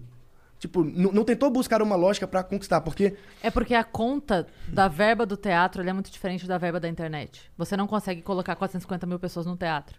Então, o quanto a gente pode colocar essa porcentagem, ela é muito baixa, entende? O, o artista, Ele ganha muito menos do que se imagina que ele ganha num teatro. Ah, não, é por isso que eu falei, Então- então... quesito de se produzir também, pra poder ter uma, ma- mais fatias, né? É, poder... mas quando você tá imaginando que o cara bota uma, uma quantia ali é, de valor, é porque aquele valor tá saindo do bolso dele, não tá saindo da porcentagem do quanto ele ganha. Porque no final das contas ele pode fazer um show e ganhar zero. Porque muitas vezes a gente anuncia um show e se não vender, e se não bater, tem a, tem a pauta do teatro que a gente já se comprometeu a pagar, e pauta de teatro é cara. E aí tem anúncio, e aí tem não sei o quê, e aí você já pagou a arte, e aí você já pagou a passagem pra ir, o hotel pra ir, a alimentação sua do produtor. Então muitas vezes a gente faz tudo isso, e aí aquele valor que é estipulado, não é estipulado pensando que, olha, eu vou lotar o teatro e vai não sei o quê. Porque muitas vezes não vai acontecer. Se choveu no dia, acabou. Porque a gente não tá lidando com a internet, entende? É por isso que eu tô falando. É um, vem de um outro setor, porque se eu lotar o teatro, eu tô falando de... Se Os for riscos teatro, são fatores externos. é, e se eu lotar o teatro, eu tô falando de 600, 700, 800 pessoas, no máximo. Eu não tô falando de uma live pra 150 mil pessoas, entendeu? Então, assim, é, o risco é maior pra um lucro que tem um limite. A live não tem um limite. Se ele fizer uma divulgação muito boa, entrar um milhão de pessoas vai ser incrível. O teatro tem um limite. E se eu tiver que fazer uma segunda sessão, eu pago outra pauta. E- e- e- entendeu? Então é, Não, eu, eu- eu sei que tem um é um limite. cálculo ma- diferente, assim. Mas dá pra fazer. Não. É, é claro que outras Tanto é que é proporções... feito. Dá pra testar. Dá Não, pra testar, eu falo. Tanto é que é feito. Tanto dá pra fazer que é feito.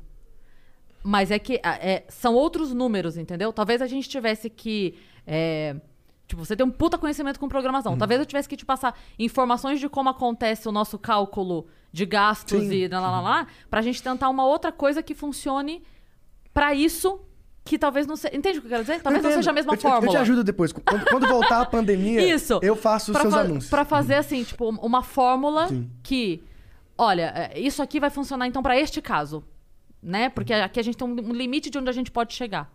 E aí talvez a gente consiga é, entender que essa fórmula funciona um pouco diferente. Mas, é, assim, que eu tenho certeza absoluta que a gente não explora tudo o que é possível, é óbvio. É óbvio, né? A gente faz graça, a gente não faz anúncio. Então a gente vai tentar entender a partir das suas dicas o que funciona ou não e fazer o máximo possível daquilo.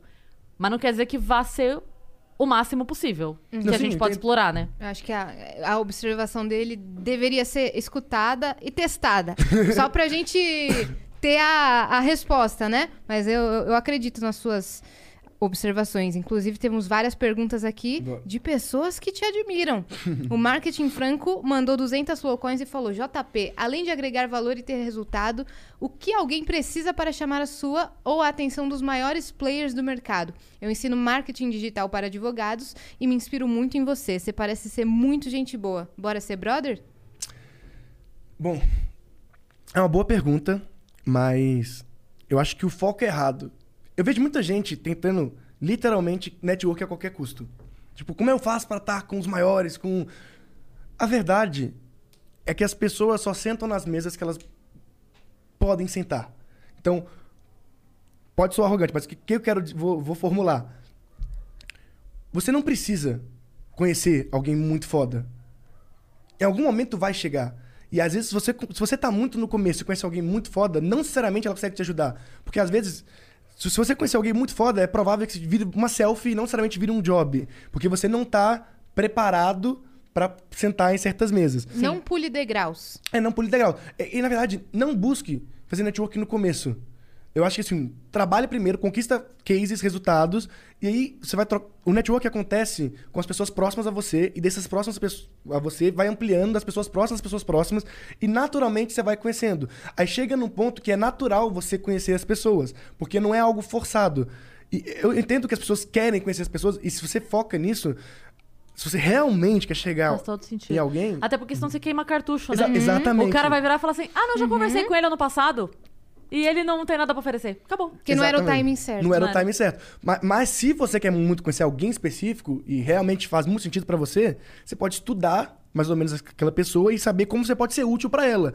E ao invés de chegar pedindo alguma coisa, chegue oferecendo. Sim. Porque normalmente as pessoas acham que elas vão chegar lá e vão pedir alguma coisa, né? Sim. E, e isso faz todo sentido que já aconteceu comigo uma situação maluca, mas que é, eu tinha um projeto que ele era pequeno e eu tenho um amigo que tem muitos contatos, eu virei pra ele e falei, olha, eu tô querendo fazer esse projeto aqui acontecer, eu precisava de X. Ele falou, eu não consigo te ajudar, porque as pessoas que eu consigo na empresa estão acostumadas a lidar com o Y. Sim. Então, ele não conseguia me ajudar porque eu precisava de pouco. Olha essa loucura. Ele falou: eu não consigo te ajudar. Porque esse é o seu valor. Se eu chegar na empresa, vão falar: hum, não, não faz Não- parte não- do, do que a gente trabalha. Olha essa loucura. O problema era que eu precisava de pouco. Então é muito doido isso, porque ia adiantar eu ter acesso aos grandes? Porque eu tinha pra oferecer naquele momento? Não, ia. Exatamente. Não né? ia. É, exatamente. Deram os melhores conselhos possíveis. Ó, o JV Chaves Silva mandou. João Pedro, ele mandou 400 flocões e falou: Uhum. João Pedro é um dos melhores do Brasil em growth, entende muito e tem muita base técnica. Foi isso. É nóis. Te deu um É, elogio. Qual que é o nome aí? É o JV Chaves Silva. Eu acho que é o João Vitor Chaves. Ele é um cara muito bom também. Ele trabalha com o no G4, que é uma empresa lá de treinamentos que é do Thales Gomes, que fundou o Zitax, o Singu, com o Alfredo Soares e o Nardon, que é o, que foi o, ca- o cara que trouxe a RAP pro Brasil. Eles dão tipo umas consultorias pra galera do mercado de executivo, assim. É, Cara- é bem, bem interessante. cara Cara, ele, ele é muito, ele é muito bom, ele é muito bom.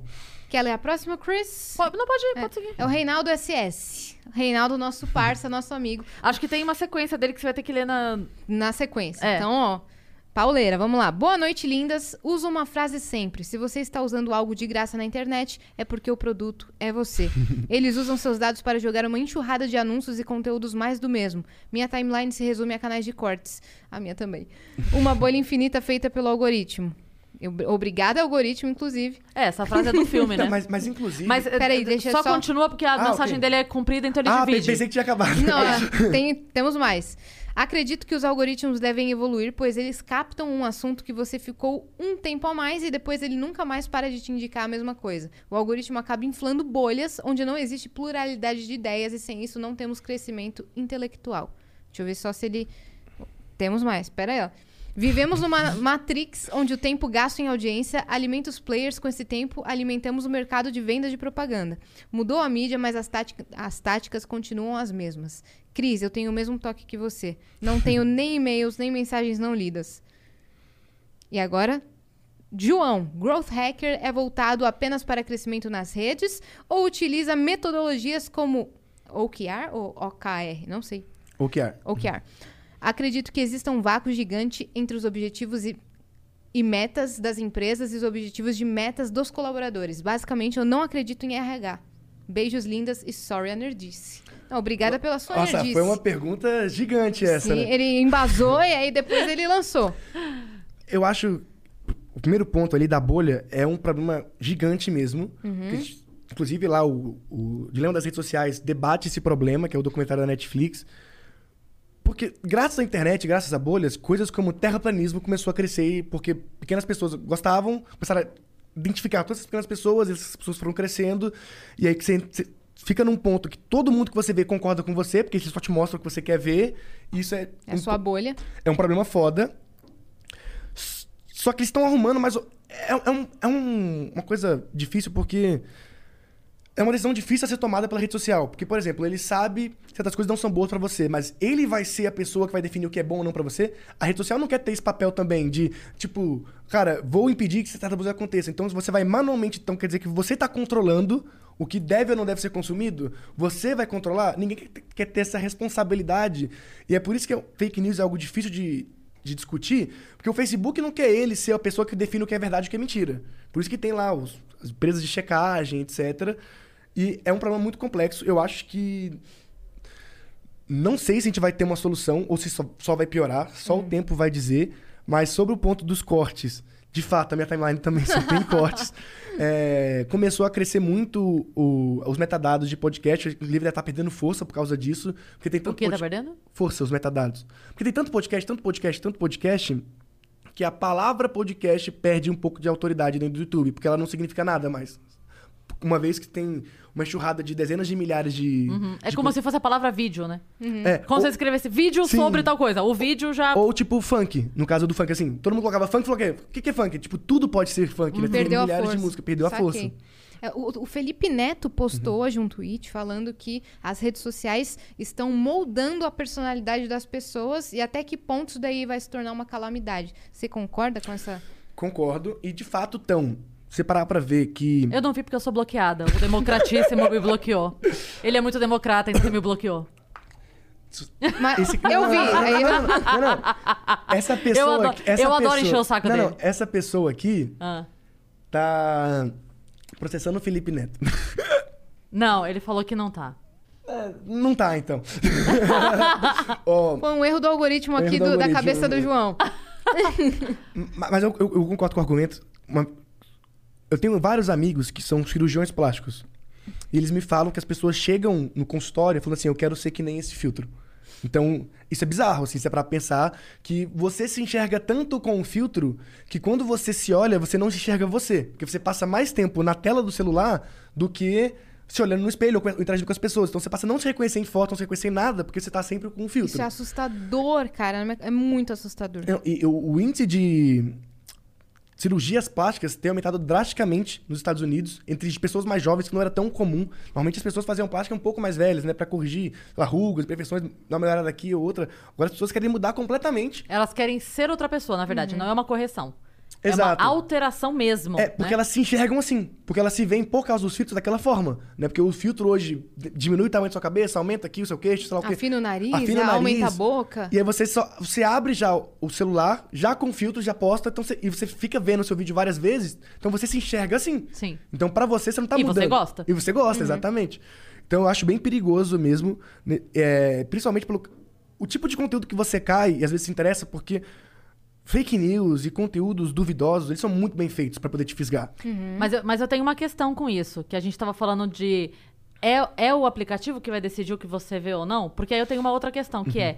Lembra quando o, Instagram tirou o número de likes? Uhum. Lembro. A justificativa foi... Algumas pessoas estão depressivas, se matando, tá, tá, tá, tá, tá, tá, tá, tá porque não batem o like, porque aqui elas ficam... Isso que, beleza.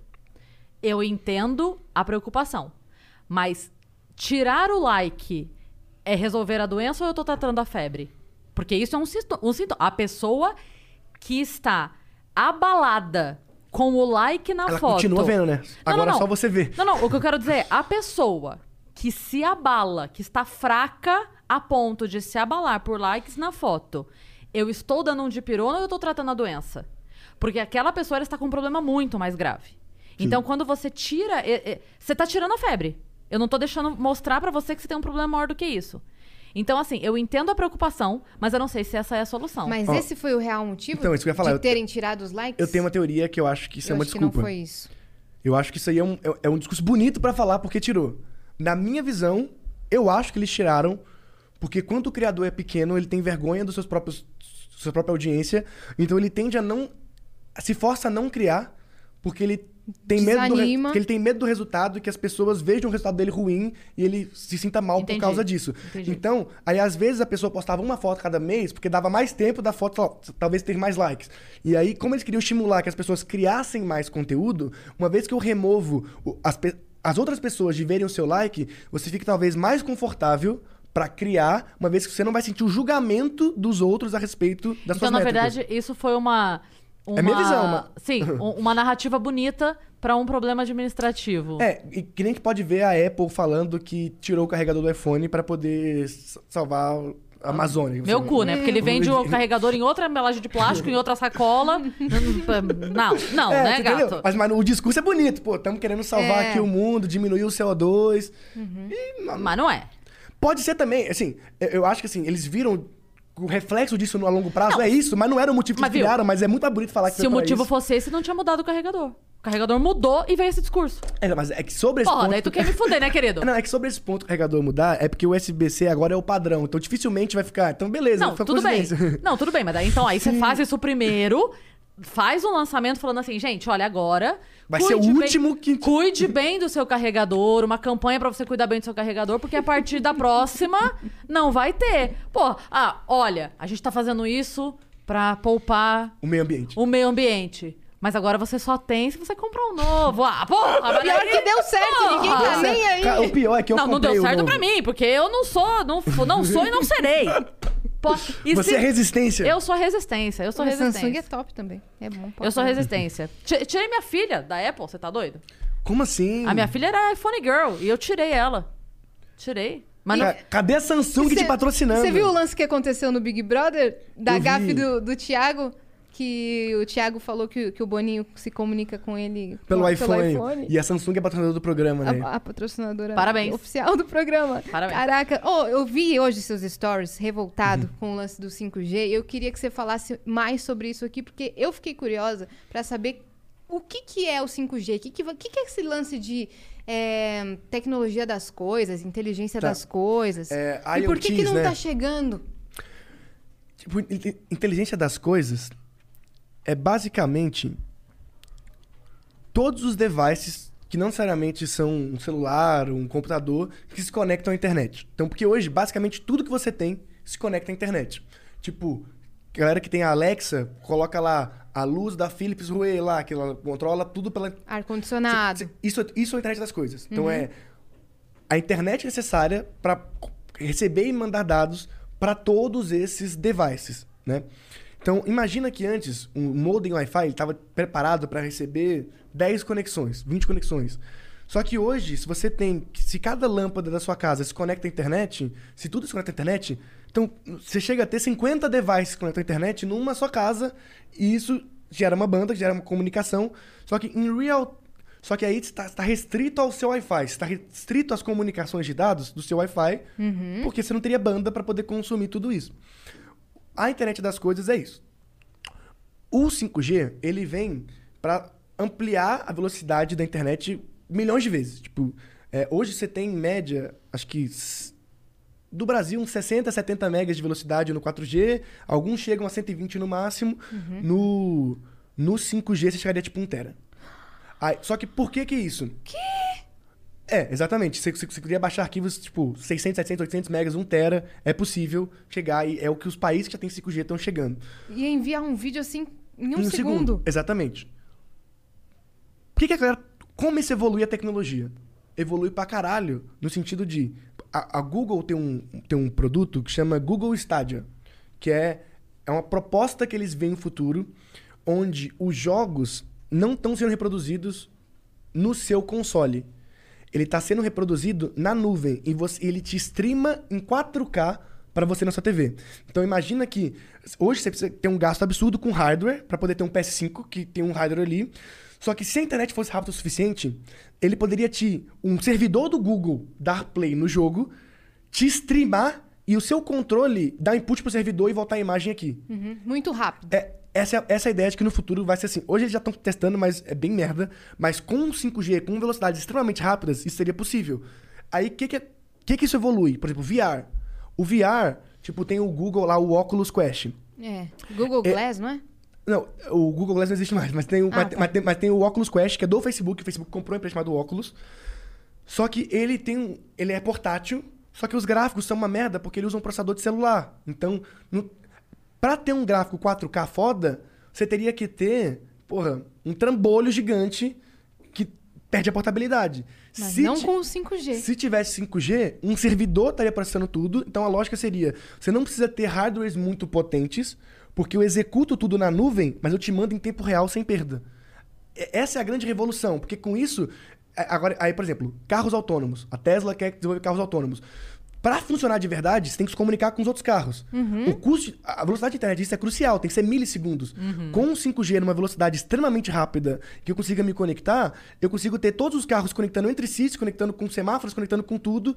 E aí, essas são as possibilidades que o 5G abre, sabe? É, coisas que hoje você não consegue, porque a velocidade da internet não conseguiria. Você mal consegue baixar um vídeo.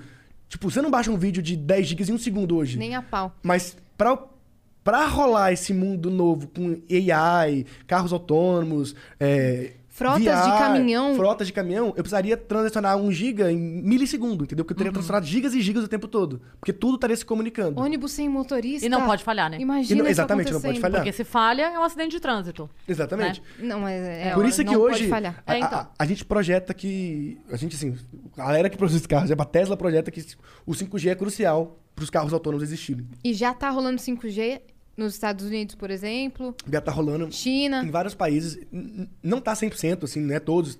Algumas capitais já tem. é, acho que a Coreia já tem quase tudo. Tudo lá. Mas tá engateando ainda, assim. Mas no. No Brasil não tem nada. Não tem nem o. O le- o leilão não foi feito ainda da, dos- das bandas de 5G. Sem esse leilão, a operadora não consegue op- colocar antena pra operar em 5G, porque legalmente ela não poderia operar naquela banda, né? Então a Anatel precisa fazer esse leilão. No, no- Eles resto do- anunciaram o leilão, não anunciaram? Eles anunciaram já umas duas, três vezes e adiaram. Agora tá sem data definida. Tipo, era pra ser ano passado, em agosto do ano passado, o le- o leilão, e foi adiando, adiando, adiando. E esse é o problema. Então, enquanto os outros países você já pode ter usufruído do 5G, pelo menos testar, né? A- a- por que eu falo testar? Porque nem todo celular ainda funciona 5G. Vai levar ainda uns 5, 10 anos? Provavelmente. Mas já, os outros países estão muito mais na frente que a gente, já que a gente nem começou a ter o 5G de verdade aqui. Sim. Não que seja uma novidade os outros países na nossa frente. Mas, uma última pergunta do Marketing Franco. Ele mandou 400 flowcoins e escreveu: Obrigado pelo insight sobre network. Explodiu a minha cabeça aqui. Curti a dica para humoristas. Manda uma dica para os advogados também. Qual estratégia usaria se fizesse o tráfego e o social media de um escritório?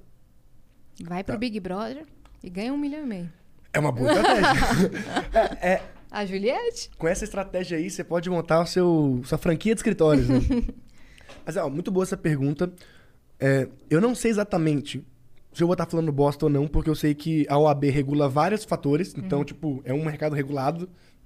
Não necessariamente tudo que eu vou falar vai funcionar, porque eu não sei as regras da OAB. Mas eu criaria...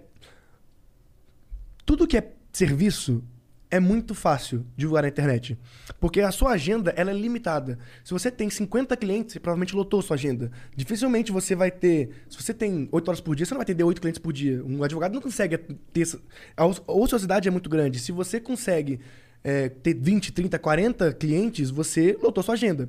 E não é muito difícil convencer 20, 30, 40 pessoas a irem para você. Primeiro é ter os seguidores certo. A, a galera fala assim, pô, eu quero muito. Tipo, Se você, é você não precisa ter milhões de seguidores pra ganhar dinheiro com, com o Instagram. Até porque o Instagram não te paga nada, né? Você usa o Instagram pra ganhar dinheiro no seu negócio. Ele é uma ferramenta.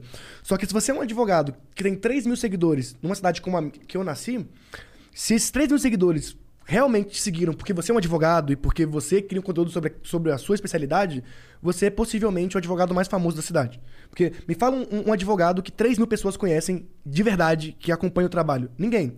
Isso é a mesma coisa para médicos, a mesma coisa para dentista, a mesma coisa para a maior parte das profissões. Se, se eu te perguntar, por exemplo, um oftalmologista, você conhece? Lista três. Não sei. Então, ninguém conhece, ninguém conhece. Normalmente você vai por indicação de alguém na hora, e aí eu, por exemplo, eu, tenho, eu uso óculos, é que eu não, trouxe ele aqui agora, mas eu não sei o que é o nome do, do oftalmologista. Mas se eu seguisse o cara no Instagram, eu saberia. E é- essa é a mágica. Você não precisa falar com muitas pessoas. Você precisa falar com as pessoas certas. É que todo mundo fica olhando lá os advogados com milhões de seguidores, os médicos com milhões de seguidores e acha que pra Galera do ganhar- mercado imobiliário. é, e acho que pra ganhar dinheiro você precisa falar com milhões de pessoas. Você não precisa.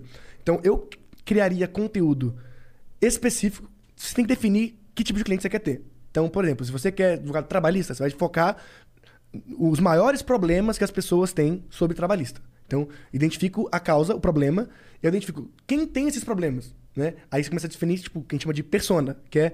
Imagina o seu cliente como uma pessoa que você olha que consegue descrever as qualidades, os defeitos, as características, que eles fazem, até você entender um pouco mais sobre como se comunicar com aquela pessoa. Isso, óbvio, não, comunicar profissionalmente, né? O objetivo de vender alguma coisa. Então você vai saber o que você quer vender, você sabe quem é o, qual o problema desse cliente, você sabe qual que é o qual que é o, a personalidade dessa pessoa, quem é essa pessoa.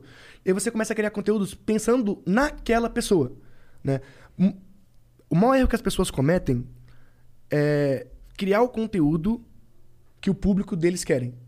Ao invés de criar o conteúdo pro público que você quer e esperar ele vir. Porque se você ficar refém do público que você tem, você tá fudido. Então cria o conteúdo pro público que você quer falar. E, e cria o conteúdo que você quer. Exatamente. Então você definiu esse conteúdo e aí você vai fazer marketing de estratégias para que esse público que gosta desse conteúdo chegue conheça você, né? E vai, E vai, conhecer. chegar. E vai chegar, exatamente. Porque pouca gente cria conteúdo de verdade. Por exemplo, na advocacia, em várias áreas, assim, tem um, é um mar azul gigantesco. É que a galera pensa em Instagram só como blogueiro, o cara do entretenimento.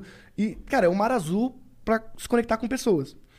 E aí eu criaria uma estratégia de promoção. Se você é um jogador local, você atende dentro de um raio. Eu identificaria dentro desse raio onde possivelmente são meus clientes, se eu só atendo 5, 10 km, 20 km, eu faria um raio específico e eu promoveria uma série de conteúdos para testar esses conteúdos com aceitação, criaria um público personalizado depois das pessoas que consumiram esse conteúdo, que nem eu falei lá, pô, quem viu o vídeo. Cara, isso parece bobo, mas funciona muito. Tipo, não precisa ser um super gênio.